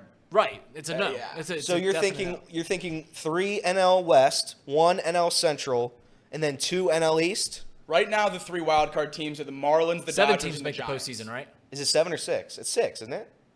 They aren't they? Seven. oh, it's yeah. The seven. four division Seven. champs and three wild cards. Oh, it's three wild cards now. Yeah. Oh hell yes. Couple years. Okay, so then it'll be Marlins, There's three divisions, not four divisions. Right. Marlins, Phillies, Braves. Wait, there's six teams. There's yeah, six three, teams. Yeah, It's three, six teams. Three It's wild three, cards three and three divisions, divisions. three wild cards. Yeah. okay, that's what I said. That's, yeah. It was six. Yeah, that makes sense. Okay, so I was right. Who's coming out of the NL NL East? Um, I mean, the Atlanta Braves are probably going to win that division, and then the Yeah, Miami Marlins like look like a wild card team. They're the number one wild card team right now. Yeah, they look like a wild card team. I don't buy the Marlins yet. Not yet, at least. I think they could. Yeah, I mean they're just 14 games over 500 with a guy hitting 400. I would still. Can't buy that. Yeah, the Right, Marlins. Jacob. I mean, not to not to Beating not to with liken them too much to to the Reds. Uh, you know, a wildly exceeding expectations going into the season, and then they're doing something that doesn't seem sustainable, like the Reds coming back from every game. That say for what it's exciting and it's great, but it's just purely not sustainable. You can't you can't come back six to two every single ball game. The Marlins win every single close game every single one run game. I think they lead the league in, in one run games. And I think the Reds are number one in comeback wins. The Marlins are number two. So there, there's a lot of worries about the Marlins, but they've got a lot of young players. So Yeah, the Orioles are up there too on comeback wins, and now all of a sudden, if you're the Reds, you turn your attention to a team that, on paper, again, just like if you're playing the Mets, could pose some problems. What are our thoughts? what are our thoughts on Orioles legend Manny Machado? I go back and forth on Machado. I'm one of the biggest Manny Machado fans you'll ever meet. I I go agree back and forth. why don't you like. Machado? I love Like what? what I- what is- I- I don't know. I- against I- Manny I- Machado.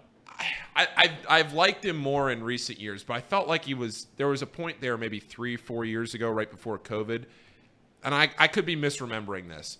It's just, he just felt very frustrating. I don't know if it was off the field, on the field. I think frustrating is the way I could say it. But he's good. I Let think me, he. yeah, I let think, me say this right now. It, unless Manny Machado falls off a cliff, it, it would have to be. it would have to be a steep cliff. Yeah. He's a Hall of Famer. Right. He's only 30 years old. I feel it, people forget these players because they've been in our name in, our brain for a, over a decade now. Manny Machado, Bryce Harper. These guys are still very young. I mean, Manny Machado's 30 years old. He's a Hall of Famer, and I, I he's exciting. Hits home runs, plays great glove. Like he's Manny got a lot of swag, a lot of swagger. 30 years old, over 1,600 hits. Yeah. How? Where could he go? Where could No, he get to? no, he can't get to three. I think 3,000 hits is. We might see one player every three decades. Does Manny Machado have the best chance of any active player? Probably. what If about, Elvis Andrus didn't fall off a cliff, he had a sneaky because he's at like 2,400 hits already. what about a, what about 35. Arraez? No. How old's Arraez? You got to come up when you're 20 years old because you got to do 20 years. I mean, Mike- you got to have 20 years of Mike 150 Trout's at 1,600 as well, I mean, Mike Trout's no. at 31 years old. Arraez is 26, But he's and he has now. career. Oh, he's not even close. Yeah. Never mind. He's got 558 hits. He's really just had these last two years, Yeah. maybe three. Freddie Freeman kind of has a shot. I know he's a little older. He's old, yeah. He's he just hit 2,000, but I mean the, the bat to ball's still there. I mean you're talking five, seven more years of 150 hits. So I mean just just keeping a level of production One of the- decently till you're 40, like Joey Votto has. One of the Cardinals just hit 2,000 hits as well, didn't they? Either Arenado or Goldschmidt. Goldschmidt is 130 shy. Okay. Who's the next player to hit 700 home runs? Because there's nobody even remotely close right now. Judge Miguel is- Cabrera is the active leader. He's 40 years old. He has 508. Judge is too old, right? Judge is too old. Judge is 31 years old. He only has 239 home runs. Not gonna get it done. That's not going to get it done. Yeah, mean, Stan- you gotta Stanton go got young. hurt too much. Stanton Yeah. was on a was on a really great pace for it. Um, yeah, and Yeah, Stanton Stanton has 385 home runs in just over 6,100 uh, plate appearances. That's way outpacing Miguel Cabrera. Way outpacing him. And Misses too much time. he just missed too much time. I mean, I don't see anybody on this active home run list that makes me think, oh, yeah, he's getting there.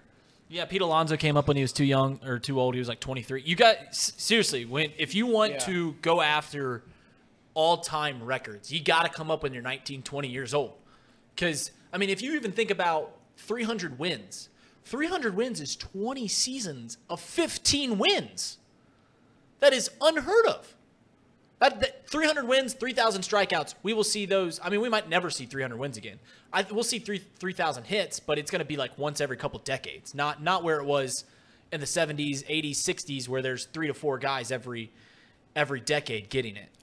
700 home runs. The home runs thing, I think, can still be toppled. I mean, like Hank Aaron was never a high volume home run guy. He just played for forever and did it consistently until he was in his 40s. That's where it's going to be it's not going to be the guy hitting 70 home runs anymore. It's going to be the guy that plays when he's 42, 43 years old and still hitting 30 home runs. Can Shohei Ohtani hit 64 home runs this season? How laugh out loud funny at would that right be? now? 29, I think. That'd be crazy. So he's, I mean, literally a home run under pace, basically. So is he? Is this the greatest single season of any athlete in any sport ever? I mean, He's the he is the best boy. pitcher in baseball, and he's the best hitter in baseball. I saw somebody the other day valuing what he is as a pitcher and valuing what he is as a hitter, and I think he had a. It was like just purely based on the statistics, Right. Just running it through a, a computer simulator, no Ohtani factor, it just purely his stats. And it was like eight years, two hundred million dollars as a pitcher, and it was like nine years, three hundred million dollars as a hitter. he's a billion dollar player. What? Like, what he could be a billion dollar player. Yep. One thing we don't appreciate from Shohei Ohtani is he left a hundred million dollars on the table to come to the United States. He gambled on himself. because how it works is you it, you have to play six years of professional ball before you be, you can become an unrestricted free agent. So he was over in um, Japan. They, they let him go. So he can only get signed as an international free agent, same way that the 16 year olds from the Dominican Republic can get signed. So all he was getting paid his first three years in the league was league minimum and then whatever his signing bonus was, which when it's international pool money is like $9 million. And now that he's in arbitration, he's getting $35 million a year because that's what he's worth. But he left quite literally $100 million on the table to come over to the United States when he was 23 years old, as opposed to waiting until when he was 27, like Ichiro did, like Daisuke Matsuzaka did, like pretty much every Japanese player ever has, because he knew how great he was, and he just wanted to do it on, on, a, on a worldwide scale, not just in Japan. I'm sitting here trying to think of some other historical, it just not even baseball, any sport. To see a season like what you're going to see here out of Shohei Ohtani, and I don't even want to touch the topic of voter fatigue. The man is the most valuable You player. can't fatigue. He, you We can't. fatigued on LeBron. NBA does But- it. but- NBA does it every year, which sucks. And Jacob and I That have is had, true. Jacob and I, Jacob and I, ugh, Jacob and I have had this discussion. Uh, Jokic should have won the MVP. Yeah, that, yeah, that's. I mean, I, I- I don't know how Jokic does, Jokic doesn't win the MVP every season right now. the voter fatigue for LeBron is like, oh, LeBron goes out there and he's bigger and stronger and faster than everyone else and he dominates. All right, how good is he really?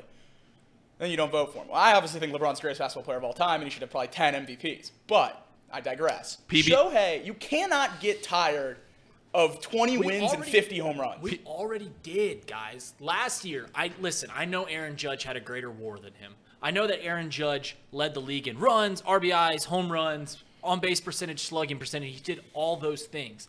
But if before Shohei Ohtani came into the league, I told you Aaron Judge is going to do this. He's going to hit 62 home runs, 130 RBIs, lead the league in all these categories, play a great glove. But also, there's going to be this guy who hits 35 home runs, bats 270, gets on base 36% of the time, slugs over 500. Oh, and he strikes out over 200 batters. And he has a 2.33 ERA, never missing a start. You go, oh, that guy, that guy wins the MVP, hands down. But he he already won the MVP the season before. He He already had the greatest season in Major League history the season before. And he just repeated it and was better on the mound, wasn't as good at the plate. And we just got fatigued just because we, we got we had the shiny new home run record from Aaron. Judge breaking the record makes him get that MVP. I don't know that that's voter fatigue as much as it's just like you got to give the MVP, you give the MVP to the guy that broke the record. I mean, anyone in Cincinnati remembers the 2017 MVP race. I mean, Giancarlo Stanton won that award just because he hit 59 home runs. Joey Right. Votto was better at every statistic that year. Right. Like, I don't know. I, I, I don't think that's as much what we're talking about in voter fatigue. Well, let me as put it it's this way: if Shohei if Shohei didn't have the season before that I he had, still think Judge wins that MVP. I don't think so. I don't think so. Yeah, and uh, PB's Ghost points out, you know, a, a, a Babe Ruth season. Uh, Everett points out Tiger Woods in 2000. Tiger Woods 2000. Could- Yeah, I could I could see Slam. I could listen to an argument for Tiger Woods All right, in let's say 2000 team sports then. Let's say team when sports. when Tiger Woods was minus money to win tournaments. It's got to be it's got to be one of the Wayne Gretzky seasons. I mean, he Oh, I wasn't even thinking hockey. That's yeah, probably Wayne Wayne Gretzky. What what do you do? I, I don't know hockey very well except for our beloved Dallas Stars. Shout out to uh, Beloved. GM GM getting uh, GM of the year. I Don't even know. Shout his out to name. Macklemore. yeah. Shout out Yeah, to shout out Macklemore. Macklemore. I wouldn't be a Dallas Stars fan without the song Thrift Shop. But uh, didn't Wayne Gretzky like score like 300 points in a season, and no one has scored 200 points in a season ever Uh, yeah, besides I, Gretzky? I think so, something like that. Sounds right. If, but if Shohei hits 60 home runs and wins, I mean, I don't, I don't know how many games he's on pace to win, but What- I, I mean, Would it be incredible if Shohei hits 500 home runs and 3,000 strikeouts? oh my God. I mean, just absolutely incredible. And he's gonna do it all on the West Coast. Brutal. Eh, he'll be in the Central Time Zone next year. If Shohei hits 60 home runs and wins 20 games this year, is that the best season ever? Here's a That's, here's, that's the mark I'm going for. here's a question for Reds fans. Obviously, it would hurt the competitive nature of the National League Central. Would you guys not get at least a little excited to get to see Shohei? If Shohei, because the Cubs are one of the teams that are in the hunt for Shohei at the free agency. If, if Shohei signs with the Cubs, I would be okay not waking up the next morning. So that would that would I agree you you. wouldn't even get excited about the ruin fact that he's going to play six It games at Great American Ballpark every year. It would ruin baseball for me. If Shohei, if this is my pitch, I know Shohei's watching right now. Shohei, listen, man. If you come to GABP, you will be the greatest baseball player, greatest athlete to ever live. You'll hit, you'll hit 95 home run seasons. Fact. What Three a number is he? How old is Shohei? No, what's his number? Oh, I don't Oh, know. I don't know. What what number does The he number wear? on his back? 17. 17, yeah. Yeah, 17, Okay. yeah. Can't call Stu back up. that would stink. I mean, he would he hit more home runs at Great American Ballpark or Yankee Yes. Stadium? Yeah, I was gonna say if you're gonna I do was that gonna argument, say. he needs to be a Yankee. He does go opposite field a lot. Short porch though. I, I listen. I, I Yankees a lot shorter. It's like Yankees the shortest. yeah, it's like 10 feet shorter, 15. It's it's it's a more left-handed friendly home run park. Hmm. All right. Now, when he goes opposite field, there's those balls are gonna. But right center is still deeper at, at Yankee Stadium than GABP, right? Let me put it this way. Anthony Rizzo, if he played at Wrigley Field, he hit like 32 home runs for the Yankees last year. If he played at Wrigley Field, he had like 12. Because every single home run just. The amount of balls that just squeak over that fence Yep. is way more than you even think. Okay. Like, All right. Does he pitch at a pitcher-friendly park? Uh, Angel Stadium's kind of. it's It, not. it's neither. It's- It's, yeah, it's yeah, not. it's Right it's, down the it's middle? Not, it's not got a reputation. it doesn't either. benefit either more than the other. I would say. I would say. You know what? Shohei, as a left-handed hitter, they got that big wall out in right field. Yeah. It probably it probably hurts him hitting wise a little bit. They've got like a 20 foot wall out in right center field. Shohei to the Dodgers. Probably. Uh, that's my guess. I mean, That would suck. I don't think It would suck. Dude, LA te- and we are we've already we've already talked about this. LA winning anything sucks. LA sucks. It just sucks. LA sucks. sucks. I mean, there are zero sports fans ever in LA. I'm sorry. Rooting, there's just nothing. Like there will be no parade. There's nothing. Your home team plays in the Super Bowl. We outpack it. Yeah, You can't even tailgate the national championship game at SoFi. LA's LA's. Yeah, I'm I'm over I'm over Shohei playing out west. It's not even a over. sports. They don't get Shohei. They don't get Shohei. I would even, you- I'd be if- okay with him playing in New York. Like I'd be okay I like want- Yankee Stadium. Could you sure. imagine him in Philadelphia, Reed? He would break that city. As a bank, as He a, would break the city of The, Philadelphia. the problem with Philadelphia is I mean, he has a bad month. They just they're just like done with him. As Like- a baseball fan, I kind of want him in Atlanta. Atlanta. How disgusting would that Atlanta roster be? It'd be the greatest. It would be the greatest show on It'd turf. be unreal. Ham and Eggers, Mr. President. take it away. It's that time of the show, the Ham and Eggers. These guys are great, trust me, I would know. I introduce all the best segments. Uh, shout out to Nathan Hines, who has one of the best, the best comments that have ever been in this show. Uh, can we go one off the bench without a mention of Anthony Rizzo? My friends ask that same question every single day in the group chat. See you later, Paul. Just go ahead and open it. Right, right, right, right. Ah! All right, we didn't see the door. All right, we uh, we talked about the city of Cincinnati. We talked about the Bearcats. Uh, I think we even brought up the the Bengals. So the Bengals report is brought to you by Encore Technologies. Encore Technologies provides IT solutions for a data center world. With a suite of services from mobile computing to desktop to data center, supporting both centralized and work from home computing models to improve efficiency and take it away, Casey. Productivity. Yep, visit encore.tech. The path to innovation begins here. Are you still drinking regular water? Did you know that alkaline water has been shown to have superior hydration benefits versus regular water in a clinical study? There's a new premium alkaline water out there. It's Pahhni, and I have to tell you, eh, I won't tell you, I'll show you. Uh, this stuff tastes great. Um, and it's made right here in Hamilton, Ohio.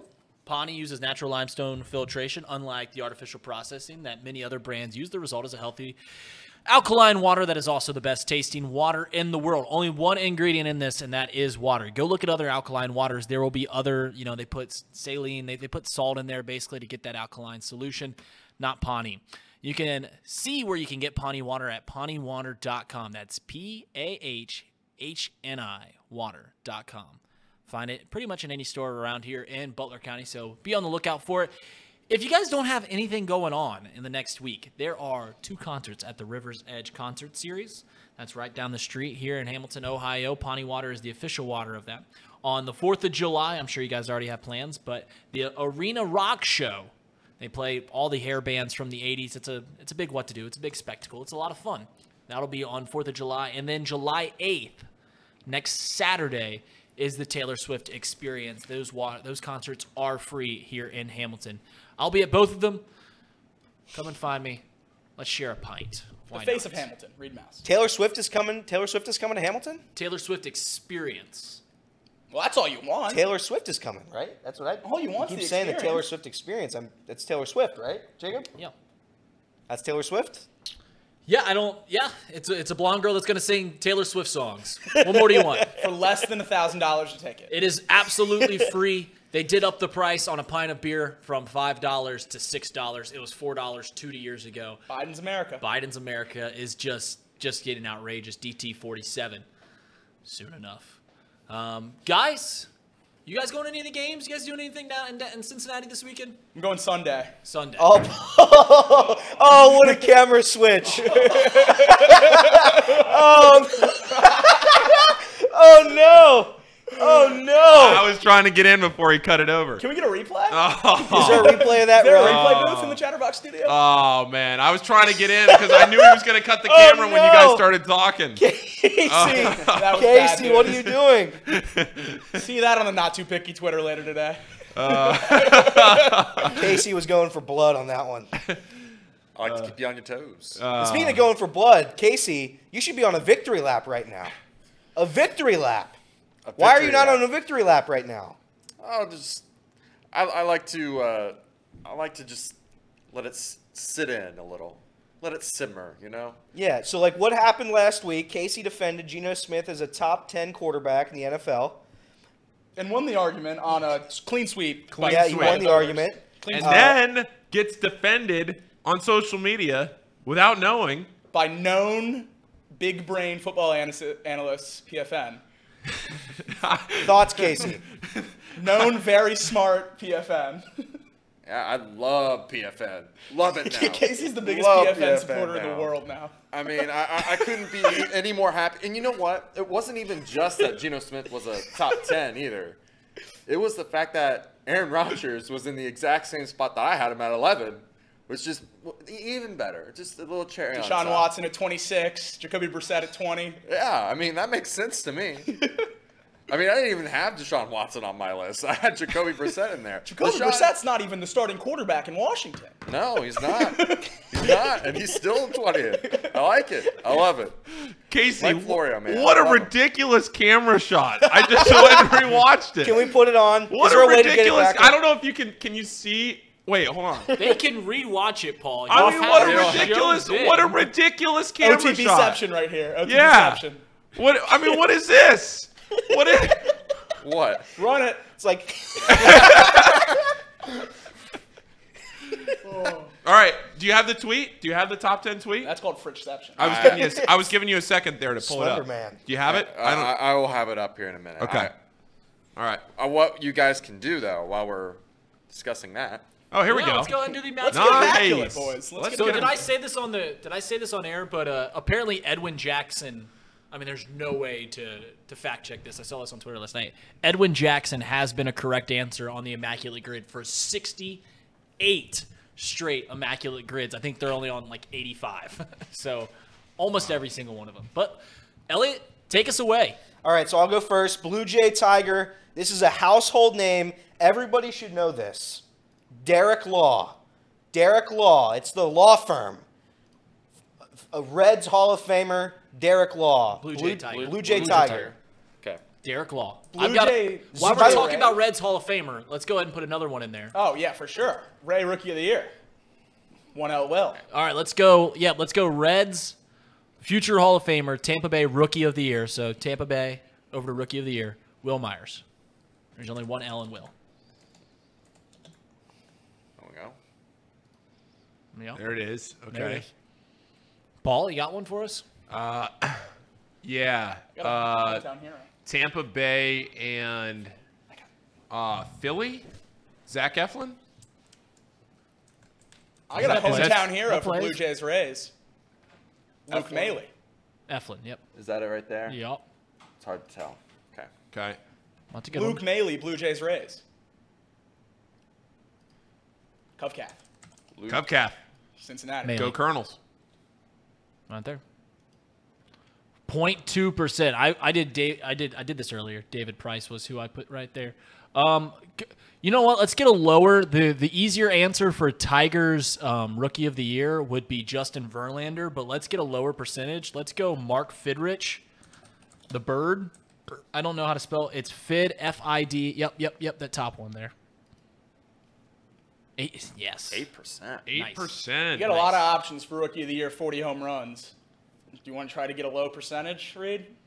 Uh, yeah. Who did I put? I I, I put I put Albert. Bryce Harper. Which, I put I put Albert Pujols in there earlier, but it got a higher percentage points. I'm trying to think of other rookie of the years that, man, Ryan Howard won rookie of the year, but I, I don't want to go Ryan Howard either. Spur is screaming Mark Lewis. No, no, no, no, no, no, no, no, no, no, no, no, no, no, no, no. Not not he did not win a rookie of the year, nor did he hit 40 home runs. I don't even know if if he even uh, if he hit 40 home runs in his career. Did Mark Lewis play for the Phillies?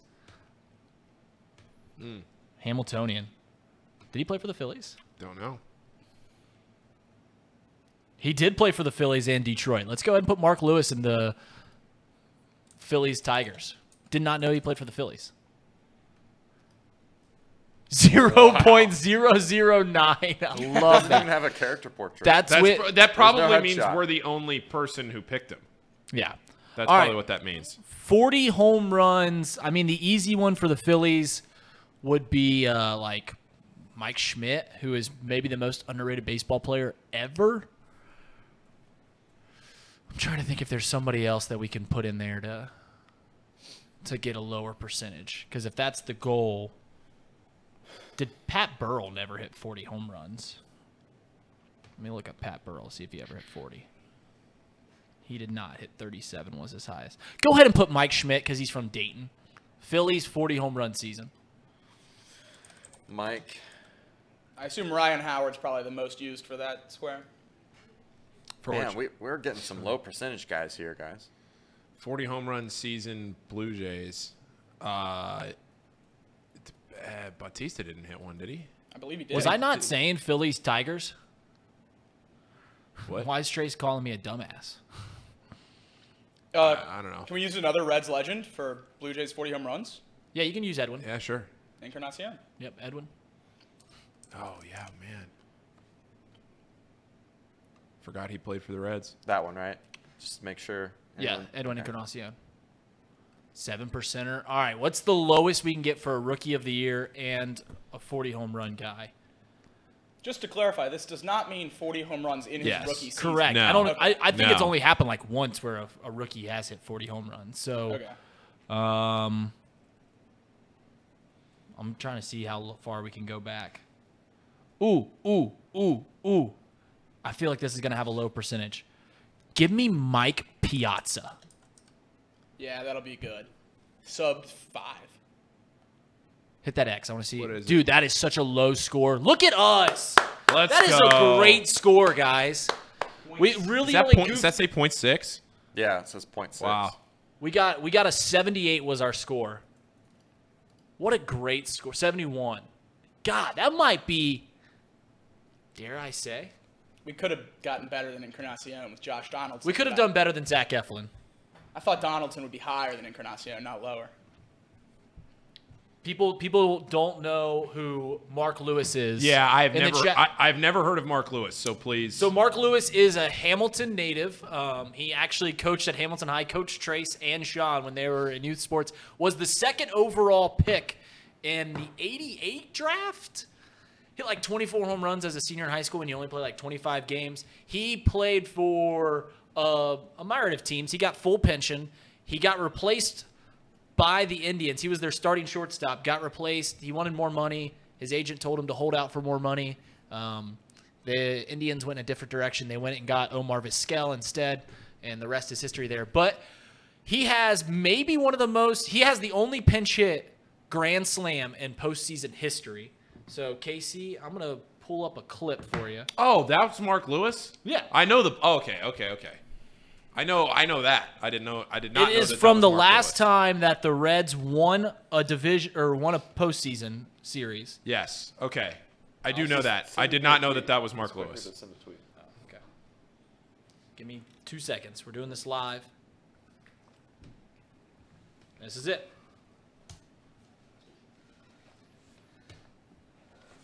Send it to you, Casey. This was in the 1995 NLDS. So this is the last time that the Reds won a playoff series. And it was thanks in part to the city that Elliot hates. Mark Lewis. Don't do that. Don't do that. I love Hamilton. Yep. Game three in the NLDS. Bases juice. Mark Lewis coming off the bench. Former starter. Boom. 17. We just talked about number 17. Riverfront Stadium. I don't know who the hell Mark Lewis is. Hamilton was. 09 on a market I saw he had no face. He was giving no. He was giving no Yeah. picture. Did not. Did, did not have a. Uh, oh, poor Tommy. Friend of the program. Friend of the program, Tommy Lasorda. That was Jersey home.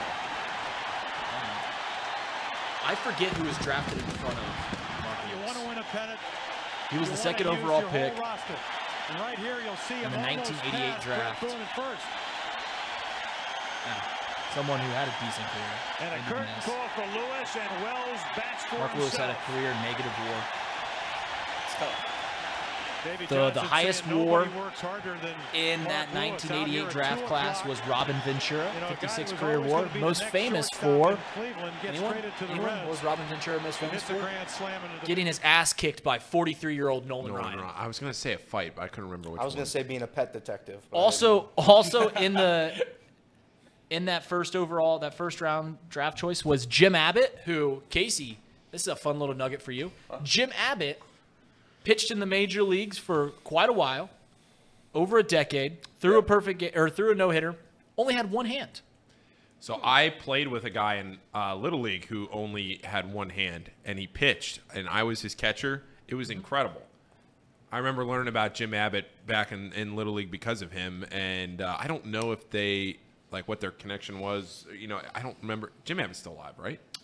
So, yeah. Yeah, I don't know if they if they ever met or what, but um, I know he modeled it obviously after him, and the way they switch their glove and to be able to pitch like finish your delivery and it, all in one motion switch your glove over to be able to field and then be able to make a play defensively. It's incredible. Yeah, J- Jim Abbott, he had like a nub of, he still had an arm, and he would put the glove there, have it ready to like slide his hand in real quick. So he'd throw the pitch, put his glove in, and be ready to field. And if he felt, fielded the ball, he would then have to put it and grab the ball out and flip it over to first base, all in one movement. Wild enough, he actually had at bats in Major League Baseball. Had two hits. Yeah, Wow. yeah. My friend was a, a very good hitter. Haven't talked to him in years, but he was a very very good hitter. If you're on the bump and give up that hit as a major league pitcher, To answer You're not Trace, feeling is, great. is 71 on the grid elite? Yes, it is like golf. You want to get as low of a score as possible. They they add up all your percentage points. We got a 71 on the immaculate grid. Oh, That is elite elite. Good. Uh, Casey, do you have that? Do you have that quarterback tier? I do. Okay, I do have Fire it. it up. Also, did music just play in the background. Yeah, I background? heard it. Yeah, that was my bad. That was my bad. It's it's something for later. Okay. Did you see Jeff Van Gundy was fired by? I was ESPN? waiting until after Casey's victory lap to And bring that Jalen up. Rose. We're gonna And get Jalen we're Rose. gonna get to all that. Started- Wha- Okay. whoa, whoa, whoa. started the name Jalen. Hold on. What? We're gonna get to all that. Sorry, sorry, Paul. Please wait. We might we might have to get to it now. Oh no. Oh, Oh, no. no! Oh no. It's a disaster. So Jeff Van Gundy. It's sad scenes in the office. It's an absolute disaster. Oh I'm, my I'm, god! I'm clipping it. Don't worry. I, I'm, Oh I'm my God. this. Jeff Fire- Van Gundy fired by ESPN. Jalen Rose too. I didn't see Jalen Rose. Jalen Rose. I'm cut. stealing Jalen Rose and What? Jeff Van Gundy. Queernham's husband. Holy cow! Yeah. Somebody's got to pay McAfee. Somebody's got to do it. I don't know. I, I. That's wild. It is. Is is Jalen Rose saying that he started the name Jalen one of the most outlandish claims anyone in sports media has ever made? Yes. I ain't no crack house. Nah. He said that he, Which one? his his his mom named him Jalen, Yeah. and now and he was the first Jalen, and everyone after him, the name Jalen has become popular. That's Jalen Rose. Refuse to believe that. Checks out. Checks out. Checks out. Yeah. Wow. Jalen Rose was fired. I mean, he was horrible on TV. Well, I'm just Kendrick it's a- Perkins is worse. Far worse. I don't know. They both know nothing about basketball, and Kendrick Big- Perkins is a little bit entertaining. the Big- greatest DM I've ever got is you are the Skip Bayless of Butler County sports. Kendrick Perkins bad. That's just an incredible DM that I got. Jolly Jolly pointing out more to come. ESPN has been cutting people both in front of the camera and behind the scenes for a while. Yep. It- they did wa- a wave of people in front of the camera, and think he didn't get fired, but Neil Everett just retired. Yep. Now, Sports Center obviously is very different now than it was way back when. You know, it- you, you're not getting your highlights the same way as when it was the 11 o'clock Sports Center back in 2008, and you had to watch that Sports Center to figure out what happened around the league that day. This is not that. You watch the same hour of Sports Center four times, Yeah, just back to back to back. exactly. Then you realize it was time to go to bed. ESPN firing people, Chatterbox hiring people. Which ride would you rather be on right now? That's all I'm saying. Casey, throw that throw that victory lap Oh, up on the don't, screen. don't mind if I do. Don't mind if I do. Um, obviously, as you can see there, Geno is at number 10, top 10 quarterback. The mouse. Is Aaron Rodgers at 11. Now, to be fair, Get to the rest of the list. uh, to be fair, the rest of the list is a little, uh, a little shaky. Um, Matthew Stafford's way too low on this list. He's at 27. That's one I didn't really notice. How many touchdowns did he throw last year? That's right, Casey. he was hurt though, He was hurt. and well they aware. have. well aware. he, he, he also has uh, Dak Prescott at six. Um, that's hilarious. Um, Daniel Jones at 13. Jimmy G at 15. Um, yeah, that, that, that- this is. Uh, Russ had a bad year, I know, but 28? You couldn't look at me in the eyes and tell me you'd rather have Jordan Love than Russell Wilson. A notable, notable omission on this power ranking. Will Levis. You consider contract. Oh, Will Levis. Where No is Will he? Levis. Where is he? Paul, that's Well, he's our not guy. start. He's not starting. This is starting quarterbacks. Tannehill. Is it He should be Tannehill. starting. J- J- Jacoby Brissett? He's listed as their starter on their depth chart right now. I But just he che- won't. I just checked. He won't be though. I don't even care if it is just starting quarterbacks. He's a top ten already. Will Levis. I agree. It's ridiculous. Wasn't the top 10 quarterback in this draft class. Should have been. I just love that Desmond Ridder is better on this list than Deshaun Watson. That makes me happy. that makes me happy. This makes me think Casey made this list. Hmm. working for PFN now I'll, too. I'll be honest. When I saw this list, I thought this was a Casey graphic that he cooked up until I saw what uh, Twitter account it came from. I, I'm woke on this I tier d- list. Casey I- made it. I don't understand the discrepancy in a lot of lists of power rankings for quarterbacks that have Geno Smith and Jared Goff so so far apart because I feel like they had incredibly similar years last year, and then on top of that, like Jared Goff had prior better history. He's been to a Yeah. Super Bowl. Right. Like I. I, I just don't understand. Like that's what one problem I always had with Casey putting Geno in the top ten. I was like, but Jared Goff isn't. Like they had similar years last year. Geno probably had a little bit of a better year. I But think had- part of this forecasting, had- though, is the weapons Geno has. sure. Like, he had, has better uh, weapons. I had Goff at like 12 or 13, I believe, on my list. No, that's not even right. I had I had him ahead of Rodgers. Did I have Did I have Goff ahead of Geno? I had to have. You did not. So I had Geno higher than top 10. You had Geno at nine, I believe. Then Goff at 10. I, I'm not. I don't remember entirely. I have I I, don't- have I the don't list in remember front of me. One, two, three, four, five, six, seven. He Geno was at eight, And Goff was nine. okay. Top five most handsome quarterbacks in the league. Ooh. One. Jimmy. Exclude Joe. Over Joe. Exclude Joe. Joe. Jimmy Garoppolo. Joe? Jimmy Garoppolo is the most handsome. Exclude. Joe. We're all we're all going to say Joe. Let's not be silly. So who's three? We agree that them, them two are the first two. Jalen Hurts is three. Jalen Hurts. Jalen Hurts is handsome. You're right. Jalen Hurts is a good looking fella. I feel like Josh Allen. When Herbert gets that flow going, Herbert grows that hair out. Sure. It's a good looking What, fella. what about Kirk? Is, Not is Jimmy Garoppolo a real person? yes. I mean, how does Most like Super I Bowls look? of any I active look like quarterback. this. He looks like that. Yeah. How? It's the Italian skin, that that the, the, the tan skin. That's what. That's all you're missing, Paul. You're just missing a little tan. Hey, hopefully, I'm go to the beach, come Oh. back looking a little better next week.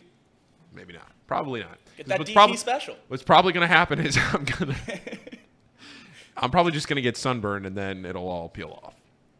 Not good. Uh, okay. Is there anything else that I'm forgetting that we haven't gotten to yet? I have checked all of the boxes of topics We that passed I. that threshold a while ago. It's June. thi- you know what this is? It's June 30th in the sports world, Yeah. Yeah. And the Reds were off last night. and the Reds were off last night. Well, we can get into some in the vault material if you Yeah. want. Let's Yes, go in the can. vault, Casey. Talk about the zebra. The Oh. zebra. Well, and and the Let's chat. run the intro. we have the chat power rankings as well. Well, yeah, we get, we got eight minutes till we get to the chat power rankings. oh, I'm sorry. Before we hit this thing, Brian B, why do you want me fired? But move on. Ooh.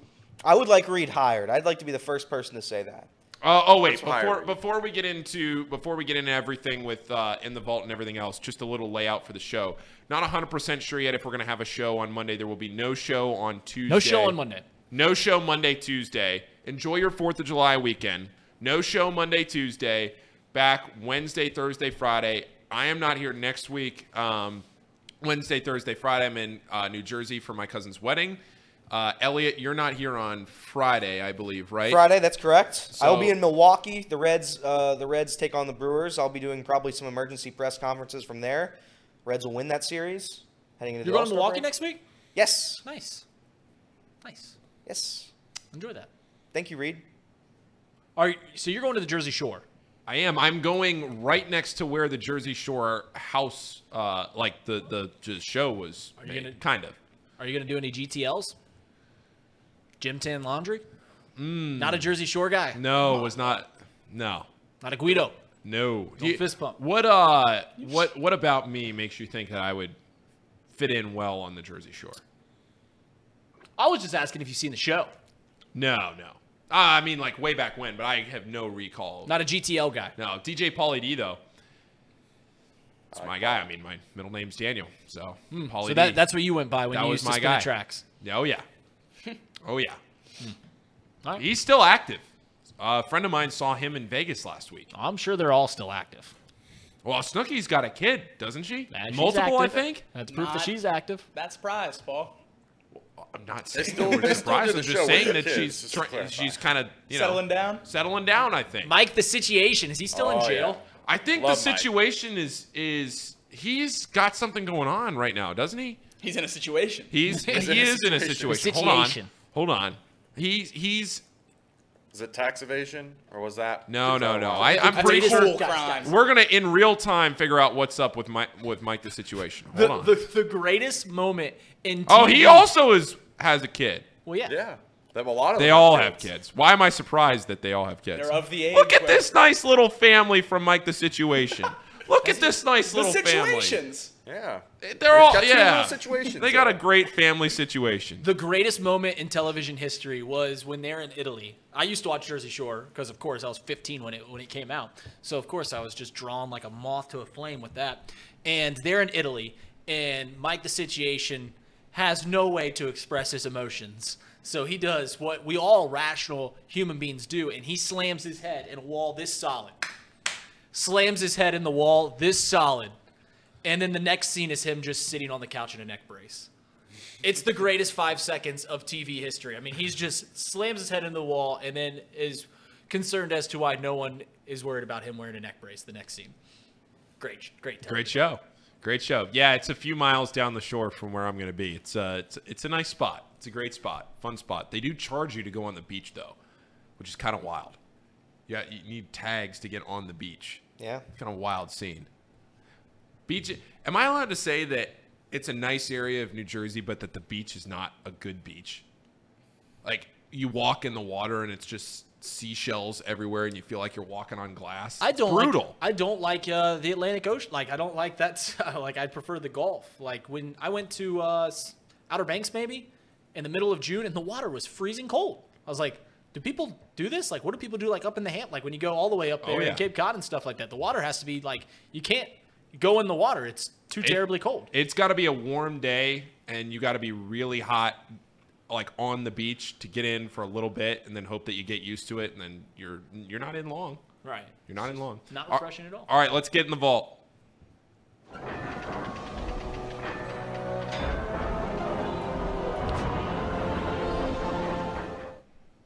Elliot, I'm gonna go over to you here with, with two things, and Okay. one, I need a statement from the desk of Elliot Rearing Okay. about the dump button. About the dump. Oh, we're. Oh, you're gonna go there, huh? Yeah. Do you want to go there? No, I don't need to go there. I just need you to address it because it's all over the chat. Okay. I worked at a radio station who I will not name because they are a competitor. There was a there was an issue, there was some sort of issue where a dump button was not pushed. That was not me. I would like to get out in front of that. That was not me. I was not in the building when the dump button issue occurred. Okay, that's all. The Okay, timing of your next. employment switch. That's is, what uh, I think. That's The em- what people yeah, are the asking. employment switch was rather soon. No further comments. Okay. Probably for the best. On a positive note, Elliot. Thanks, Paul. That was fun. On a positive. That was a positive. fun segment. Let's do that every week. all right. It's called the dump segment, on a where Paul just dumps something on me. on a positive note, Elliot, Yeah, you started the week 0 2 on the Z Brazilianaires. I did. Some are saying it's the greatest comeback in the history of the sport. For the second- sport being gambling. For the second week in a row, you are 2 and 2 going into Friday's Zillionaire. It's a big day. Trace has made fun of me for this when it comes to clutch time, when it's nut cutting time. Nobody is worse than I. Well, Maybe Ian Jabot. the Reed Mouse clutch gene is what it's called. The Reed Mouse clutch gene. I didn't. Does not exist. He said that. I didn't say that, Reed. I love Did love score the game-winning run in the cable cable league this week. Reed, I love you. Don't let anyone Real tell you I don't. pair. Um, yeah, but I, I'm, I'm now two and two. A great day yesterday. I was concerned that the Dodgers game was going to be canceled, and I wasn't going to get an honest victory. They won 14 to three or something, so I got my honest victory. Today, I won't spoil it. I, we spoiled it yesterday. I'm going to wait for the video to come out today. I'm going three and two this week. I always do this for some reason. Uh, three and two this week. This will be my first win for the Z Brazilianaires. If I were to win tonight, I love my chances. Love them. First dry week. First dry week. We're going for a dry week, baby. What's your confidence level out of 10? Can't be high. Two, Yeah. one, maybe one. Yeah. Might be one. Are we getting a Are we getting a juiced parlay? Paul, do you today? think Paul, do you think gambling's easy? You were 2 and 0 in your Paul, last two. Paul. I, th- you're making it look easy. Paul, when you galloped across the camera hours ago, Yeah. gambling isn't that easy, man. It's not as easy as a gallop. And I know zebras can gallop. But but gambling is no joke, and I have been I've tried my best. If you, I'd argue that I would meet Jacob and I were debating this. I think if you took the Z Brazilianaires every time, I'd have to go back and do some math on that. I think you're still plus money, or at least even money. So we'd have to go check that out. It's a bold claim. It's a bold claim, but I think I'm right. Uh, I won't spoil today. I can go. I can give just one pick though. I will take Cleveland Guardians alternate line minus seven and a half. That's not a shtick. They're playing the Cubs. Not a shtick. Not a shtick though. Jacob. I like the Reds today. I think you know you, Darvish. Uh, I think the Reds could win today, but I'm going to take Graham Ashcraft over two and a half earned runs. That that line seems excruciatingly low. Minus 150 on Betfred. You Darvish was scratched. It is not. It is not So you said no Darvish. Darvish. No, it is not you Darvish pitching tonight. So you're going with the. Uh, Graham? Ashcraft Graham over Ashcraft? earned runs. okay. Okay. Uh, I am going to go with. God, the Reds are plus money on the money line at home. Is there a boost? Betfred boost. Reds. Graham Ashcraft over three and a half strikeouts, and Reds to win. Fifty dollar max. Plus Ooh. two fifty. I like Boosted from plus two fifteen. I'm in. Ashcraft K is, scares me. We're contradicting ourselves here, but I'm in. Why not? Value. Nobody finds ways to lose on the Reds better than me. You know how there's Dreamweaver night? Ashcraft night's the same thing, except it's an auto loss. You just That's lose. true. You just lose on Ashcraft. They You, both you five wake up, this offense knows there's no chance. You could score 35, Ashcraft's on the bump. Nah. We'll see you in left center for the fourth home run of the night for the Padres. Brutal. But good luck, Paul. I wish you luck, man. I wish you luck. Thanks. Casey? I don't think that was very. No, it wasn't genuine. Sincere. No, it wasn't Mousecraft- genuine. Mousecraft says No, stop the res- you meant no hate. respect there. No, there was no respect. No genuine. Go ahead, Casey. Oh man, I've been looking, I've been searching, and uh, I am going to go with an Elly prop. Uh, let's see here. Elly. Uh, do they not have Elly up? That's strange. They do not have Elly on here. So, oh no, they do. I'm gonna do over on the singles hit, which is minus 110 for Elly. Ma- Max Kellerman was let go as opposed to Jolly. Max Kellerman, Jay Williams, and Keyshawn Johnson. Wow. Jay Williams, too? Or is he just getting his show cut? Is Jay Williams getting fired? Jay Williams is one of my favorite tweets ever on the Twitter app. Congrat- Yes. Congratulating the Boston Celtics on hiring their first black head coach, which was actually their third black head coach. Coming on the heels of Doc Rivers. Max- and Max they Kellerman the first gone. black head coach Yes. in Bill Russell. Max Kellerman is confirmed gone. Wow. Wow. Wow. Max Kellerman, Keyshawn Johnson, Jay Williams, Steve Young, and Suzy Kolber. Now you guys, Suzy Kolber's They're all gone at too? risk. They're all you at gu- risk. You guys are new to. Uh, I mean, Paul and Casey, you guys have been working here for about a year, but anytime because Thom working here at Chatterbox, anytime a, f- a famous person in the media gets loses their job, people will text me and just be like, "Hey, you guys getting?" It's not far from um, you guys gonna gonna get Max Kellerman. like, like, Let's we- do it. There, there will be people Chatterbox? that will be like, "You guys gonna hire this person? You guys gonna get this?" Like, The the Kellerman Brennaman first take would be awesome. That would be great. It would be a show. That'd be awesome. It would be a show. If, Mar- if Martian said the death beam pointed down, I'm taking Iguodala. Max Kellerman, low key, a huge baseball guy. Low key. Uh, did you guys both go in the Reed? You have not. Sp- Spencer Steer over RBIs plus 165. He's got to hit one. Are you doing a pro Reds shtick now? What what's this? You, you bet against the Cubs two nights ago. You, It won. I know, but I I feel it, you know. Took the That under last night. right. That one. next week, right. next week we're bringing back records, so Reed can't do the shtick game anymore when he's when he makes these bets. So that'll clear this up. That'll Rick, clear this up. Rick Broering points out Suzy Kolber doing color commentary for Miami Redhawks baseball next spring. Gets good. Susie to Chatterbox. Nice. Let's get it done. Is she gonna get fired though, I don't know. I don't know. or is she just? It's at risk was that group I just named. Those are some names. I mean, you got to think they have three Steve Youngs. like the ex football player that doesn't really Yeah. know a whole lot and can provide a face to the booth. Like Still wild. They got to pay McAfee. They got to pay him. All right. Chat power rankings. What does that comment mean from PB's Ghost? What? Keep Ray away from her if you do. What? What, what, are, what are we doing here, PB? All right, let's do chat power rankings, guys. Jolly Jollies. Never mind. Go ahead. Do you have any Chat power rankings. gra- graphic? Put it, put up the box box lunch graphics, Oh, okay. and I'll get I'll get it rolling. Hang on, let me update this. Yep, here we go. Ready to oh. roll. There we There go. it is. Honorable mentions. All right, guys, thank you for a great week in the chat. Obviously, Thom was gone most of this week. It was fun to be on the show. I didn't get to see a whole lot of the show, chat last week, but you guys have all done great this week. We thank you for supporting the show. We have a lot of fun um, sharing our week with you guys. So, without further ado, let's get into the chat power rankings. Starting number one is the honorable mention list. Um, we've got Brian B, who, although he tries to get me fired, and I still don't understand why. Was it? Oh, ooh, it's because I missed um, Chatterbox Reds when the the Reds swept the Cubs at Wrigley Field, which was a tough time for me. But I'm, I'm it kind of catapulted where the Reds are today. So you guys are welcome for that. Uh, Roger Strass, new to the chat, a lot of exclamation points, very loud. But Roger Strass, thank you for being in the chat. Kevin, um, I thought Kevin was a Hamiltonian for a while, but he had a chat today um, that made me think that he wasn't a Hamiltonian. So I had to keep him in the honorable mention. Then Drew Garrison, Drew, as always, thank you for for joining in with uh, with Chatterbox. It was fun talking with you yesterday, um, and we're excited for the future. On this chat are a couple of Reed Mouse favorites. We got the real, real Spirit Cat one. He is not only great in the chat, he hasn't been a lot in the chat this week, but he's also a great follow on Twitter.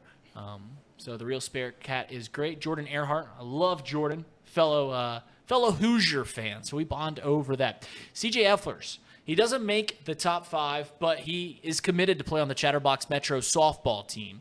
So Oh, we locked that down. well, I mean, you said it in the chat. So Okay, all right. So if we do do the team, I'd put that at about a 50-50 shot right now, CJ. You're in the circle. You're on. You're toeing the rubber. You're pitching. Good luck. We wish you the best. Um, Fred M. Because why not? Um, coming up next is people who matter the most. Before we get into the the top chat, um, people who matter the most is anyone from Hamilton. This lovely city, um, founded in 1791, is a beautiful city. It's a really good one. It's a re- it's the it's the most beautiful place I've ever seen in my entire life. That's not even a shtick. Yeah. With all due respect. With all due respect. Right. So I will never understand why people get so so so much hatred that Hamilton gets. I understand that it had a, a rough history, but if you've been here in the past ten years, you understand how beautiful of a town it is. Everyone that is from Hamilton really does love it, and there's a lot of uh, a lot of pride that comes from Hamilton. One day, I will not let bad things being said against Hamilton offend me so much, but for right now, they do. I don't understand why people in this room who get their employment from this city um, actively talk bad about it. I've never done that, so I don't Yep. know who you're talking about. Dishonorable mention goes to the Wagner Group. Um, I mean, how are you going to half-ass a, a coup? I mean, it was just a prank. right? How are you going to half-ass that coup? They showed you the cameras. Go after it. I mean, you got all the way to Moscow. I mean, we just didn't let that chef cook long enough. I'll be honest. I couldn't really see that picture, and it kind of looked like Mike Ehrmantraut. That's from here. exactly what I was gonna say. I thought that's who that was. All right. All right, um, we've expanded the chat power rankings to six. Big expansion. Alex Wallace. Let's That's go, my guy. Alex. That's my Top guy. six. Let's go, Alex. Come on, Alex. Let's go. I love to see it. We love Alex. He's had a great week. We love Alex. Great, fantastic week. Fellow Hamiltonian. He didn't disclose where I live, although he found out where I live over on the west side. He found a, a W flag. That is where I live. Um, what a great picture, too. Look at that smile. Looks like he got some nice sunglasses. Just a mainstay in the chat. Has been with Chatterbox since this show has started back in September. We're approaching quickly on our one year anniversary. So thank you for everyone. I, that's- I, that's I been told around. you guys I was watching like the second or third show ever, and I, one of the only comments because the chat was not active back then. There were like five comments on the show. Alex Wallace was one of them. Let's go. Shout out to you, Alex. Let's go, Dedicated. Alex. Dedicated. All right, let's uh number five. Where would a chat power rankings brought to me be without Everett Henry? I'm a big Everett fan. Always have been. We've got the Ramley going on. Um, I think that Everett is a good litmus test in this chat. If Everett is on your side, you're probably on the right side of things. I think he's a good compass for the chat. Everett, consistent as as it can be. He's the Spencer Steer of the chat. If I had to give an analogy, I'm a Wow, big okay. Spencer Steer. fan. Everett hates me. I don't know why, but he hates me. That's I'm playing said- golf with him, and he hates me. That's why I said it's a good litmus test. Oh. Thanks, Tuft. Number four, Tim Hennessy. Yes. There's yes, that's my Tim- pitcher right there. Henny Fridays, baby. I was on his baseball team. He's a leader of men. He could throw. I remember uh, eighth grade. He was throwing 90 mile per hour gas, gas against. I don't know who we were playing. Probably Victory. Tim Hennessy's my pitcher. That's my guy. Sorry, Reed. I interrupted. All right, Elliot spoke so highly about him, so I'm gonna have to redo the chat power. No. Tim, congrats on a great week. Congrats on your first time, I believe, in, in the, the chat power rankings. You earned it. Number four. Uh, number three, it is without a doubt the person that comments on my attire more than even my wife, and that is Paul Brown's ghost. Paul Brown had a great week. We know what happened in that shower earlier this week, so congrats on that. Also in the chat, been fantastic as always. I appreciate the the ribbing that you give me. I think just had a great week all all the way around. PB, not much else to say. Um, coming in at number two, a new to the chat power rankings. It is White Sammy Sosa. Mostly because he was buttering me up in this chat. Also, his name has something to do with Sammy Sosa, who's my favorite baseball player of all time. And thirdly, I just wanted to show this immaculate picture of the Slammin' Sammy himself. What is he wearing? He's in a full cowboy garb. That's what we call the reverse Michael Jackson read. Oh. I guess it's the same way. Not Yeah, it's the same way. not reverse. It's the same way. For what it's worth, Sammy Sosa was never black. He is Hispanic, but Visually. Number one, Reed. White Number one, Reed. White Sammy Sosa also uh, he's also a, a real estate mogul in Dubai now. So shout out to Slammin' Sammy. Um, before we get to number one, we got some special consideration. Uh, the player formerly known as Mouse Cop. I'm specially considering you for banning you from the chat. So that's I'm just kidding, Mouse Cop. Where would this chat be without you? you, you're not going to be in my top five. You never will. But this is me just just showing a, a wee bit of love. Um, also, special consideration. Um, Elliot Rearing. Hopefully, this picture comes out. It didn't. It didn't come out well at all.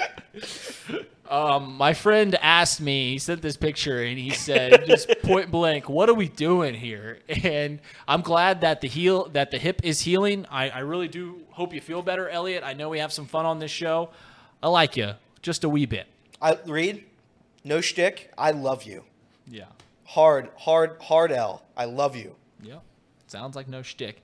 And we've been we've been tiptoeing around this one for quite a time, quite a while. I'm surprised he's never been number one, but it is without a doubt the biggest sports fan in the chat. It is Please. Ronnie Smith. Let's go. Big Let's time. go, Ronnie. Ronnie. Big time. Ronnie. Ronnie. Come on, Ronnie. It is funny that Keeps us on track. that some some people in the chat, some people in this room have been pushing for Ronnie Smith to be number one, but when it's their time to pick the chat power rankings, decide to put Mouse Cop in front of Ronnie Smith. I don't know if it's a shtick. I don't know what it is. I don't know how you can constantly campaign for someone to be no- number one, but Ronnie Smith, you deserve to be number one this week. Congratulations. No one is more deserving than Ronnie Smith. He should win it every week, unless Leaf Erickson comes back. Back to back number ones to off the list entirely for Mouse Cop.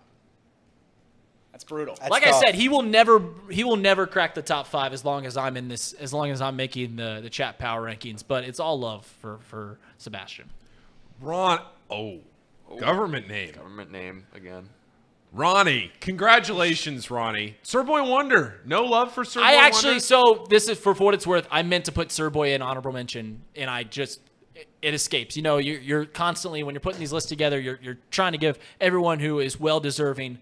Um, Sir Boy, you're an honorable mention. I just forgot to put it up. Sir there. Boy's always in my top five, but to be fair, to be fair, Sir Boy did, was very busy this week. He wasn't in the chat a ton this week, So this is the. cr- I mean, He Sir had, he Boy. had a lot to do this week. He's a lot to working a lot. do.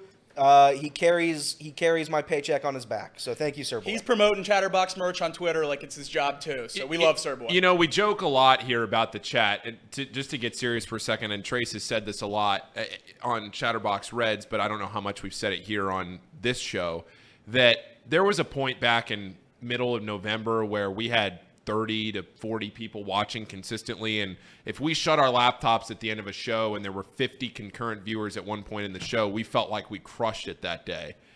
And now on a bad day, we have 100 people in here and we have 50 people alone in the chat because I know a lot of you will watch this on smart TVs or watch it in ways that you can't chat in. So we have 50 people active in the chat. And I remember there were points back in late October, early November where we would always say after the show, we just need 30 or 40, 30 or 40 Sir Boys. That was our measuring stick. Sir Boy, Sir Boy wonders where before Nutcutter Nation, we, we said we need like you said we, we, we, we need more Sir Boys. We need more Sir Boys. And lo and behold, as time has gone on, as I, I have said it now multiple times this week, this is the seventh month in a row that Off the Bench has seen consistent growth and not just like flatline, maybe 2% growth. I'm talking a straight 45 degree angle up on the uh, on the podcast charts and downloads and everything else. Um, I, I just want to say thank you to each and every one of you now that we're, we're halfway through the calendar year. It's June 30th. We're turning the calendar to the 4th of July. Training camp's coming up soon. Um, but, you know, to, to Sir Boy Wonder, to, to everybody here in the chat, uh, we can't thank you enough. And we also can't thank you enough to everybody that has already bought the merch. Four shirts, buying four shirts from the Chatterbox store gets you four shirts, a riverboat ticket, unlimited food, and two beers to the July 17th Reds game. That is an incredible deal. That is an incredible deal. You can do that online. You can buy four shirts, buy $100 worth of merch, which is four shirts, because that's all we have in the store right now is is $25 shirts. So buy four shirts. You go in there, and you can get yourself a ticket to the Reds game. You have to add the Reds game, the ticket to the cart, and then use the code to get the uh, to get the discount. I saw some people last night trying to figure that out. Elite merch designs. as elite well. Yes. merch designs. I personally love the Harambe, and I'll do this right now. I'll I'll get a picture of it this weekend or maybe next week. Anybody who sends me a receipt, DMs me, and maybe we could do maybe DMs Chatterbox Sports. I will whoever all the people who buy merch, just one piece of merch. I will personally auction off a Sean Casey signed baseball. So anybody who buys merch, send the receipt. We'll spin your name on a wheel. Winner, Trace will do it. Whoever wins it gets a Sean Casey signed baseball as well. That's generous of you, Elliot. Yeah, well, no, I, time from the well, it's generous of the of, of the fans of Chatterbox. So again, we'll, we'll maybe DM maybe DM Chatterbox with a receipt of what you have bought. You will be entered into a contest. We spin a wheel. Winner gets a Sean Casey autographed baseball. I will have a picture sometime this weekend. The mayor. All right. Thank you to each and every single one of you for watching off the bench. Half the year is done. We have half the year left to go, and the back half of the year is the busiest, most exciting part of the year because you have football, you have baseball, you have potentially a division championship race coming down the line. There is a lot to talk about over the next six months here in 2023. Hopefully, it brings a division championship to the city of Cincinnati, and hopefully, it means a pretty good regular season for the Bengals, too. Uh, but half the year is done, half the year is left to go, and we also have to decide where we want to go to lunch today for the uh, last time before we take a Woo. Fourth of July holiday. Let's put the grimace shake on the Where wheel. are we going? Yes, put the grimace. grimace shake on the McDonald's has to be on. this McDonald's. week. I would very much prefer to go to McDonald's because I have to eat a very big dinner at about 4:15 to Okay. carry me over through the Taylor Swift concert. So a double cheeseburger kind of gets me there. Okay, So getting there. It does get in there. Okay. I'd like to switch between either What are you thinking- Subway what are you- and what you think- McDonald's. what are you thinking about? what am I thinking about? Yeah. Ah. We got to dump this segment. Okay. All right. We'll dump it. Okay. I was just wondering. I was just wondering. Okay. I was just wondering. I didn't say anything. I, You were just asking the I was question. asking a question. Okay. It's a joke, clearly, but I, I was nasty. I didn't say a word. Thank you, Roger. You told me to have fun tonight. Reed doesn't like me now. Reed's giving me a death stare. Reed's still staring at me. Taco Bell gone. No lunches on the list? Whoa.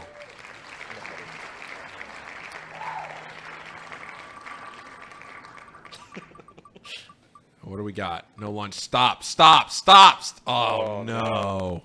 Oh no. I went McDonald's. Oh no. Did Sonic make the list? No. No. Yes.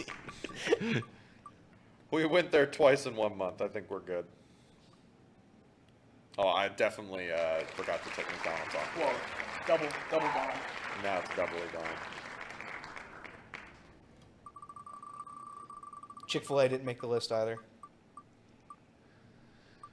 Oh That's big time. man. That's a big winner. I, Thank real- God. I Big really wanted a Whopper. No, you didn't. Yes, I did. Nobody's ever wanted that. I do. I would love. I, I would love a staring Whopper. at me again. You're talking. You're staring at me. See it, Canes. Like, do you want me to not look at you when you're talking? Yes. Or you want me to do what you do and never look at someone when you're talking? Oh, oh, that's that low. was so mean. That's low. That's what they teach Below you in the public bell. speaking class, Reed. That's what they teach you. See ya, Wendy's. Oh man, we're no lunch. I can't go to Firehouse. That's too big. I I ba- I have no lunch up here right now. I I'm not going to lunch because I'm not going to Panda. I can't do Firehouse. I guess I'm to- driving alone to Let's just go to Sonic and call it a day, yeah? Don't tease Mouse Cop. Making my way downtown. Walking fast, faces passing them homebound. Panda. All right, everybody. Thank you very much for watching Off the Bench this week. It's been a lot of fun sitting up here at the desk, but don't worry. Thom will be back next week. Thank you to everybody for watching the show. Thank you for uh, for having me up here. I thought we had some great discussion through the week. And uh, Reds start their series tonight with the with the Padres, and then go to Washington next week. A lot to catch up on on Wednesday when we see you again. This has been Off the Bench. We'll see you Wednesday. Have a great Fourth of July. Enjoy your time with family and friends, and we'll see you next time right here from Chatterbox.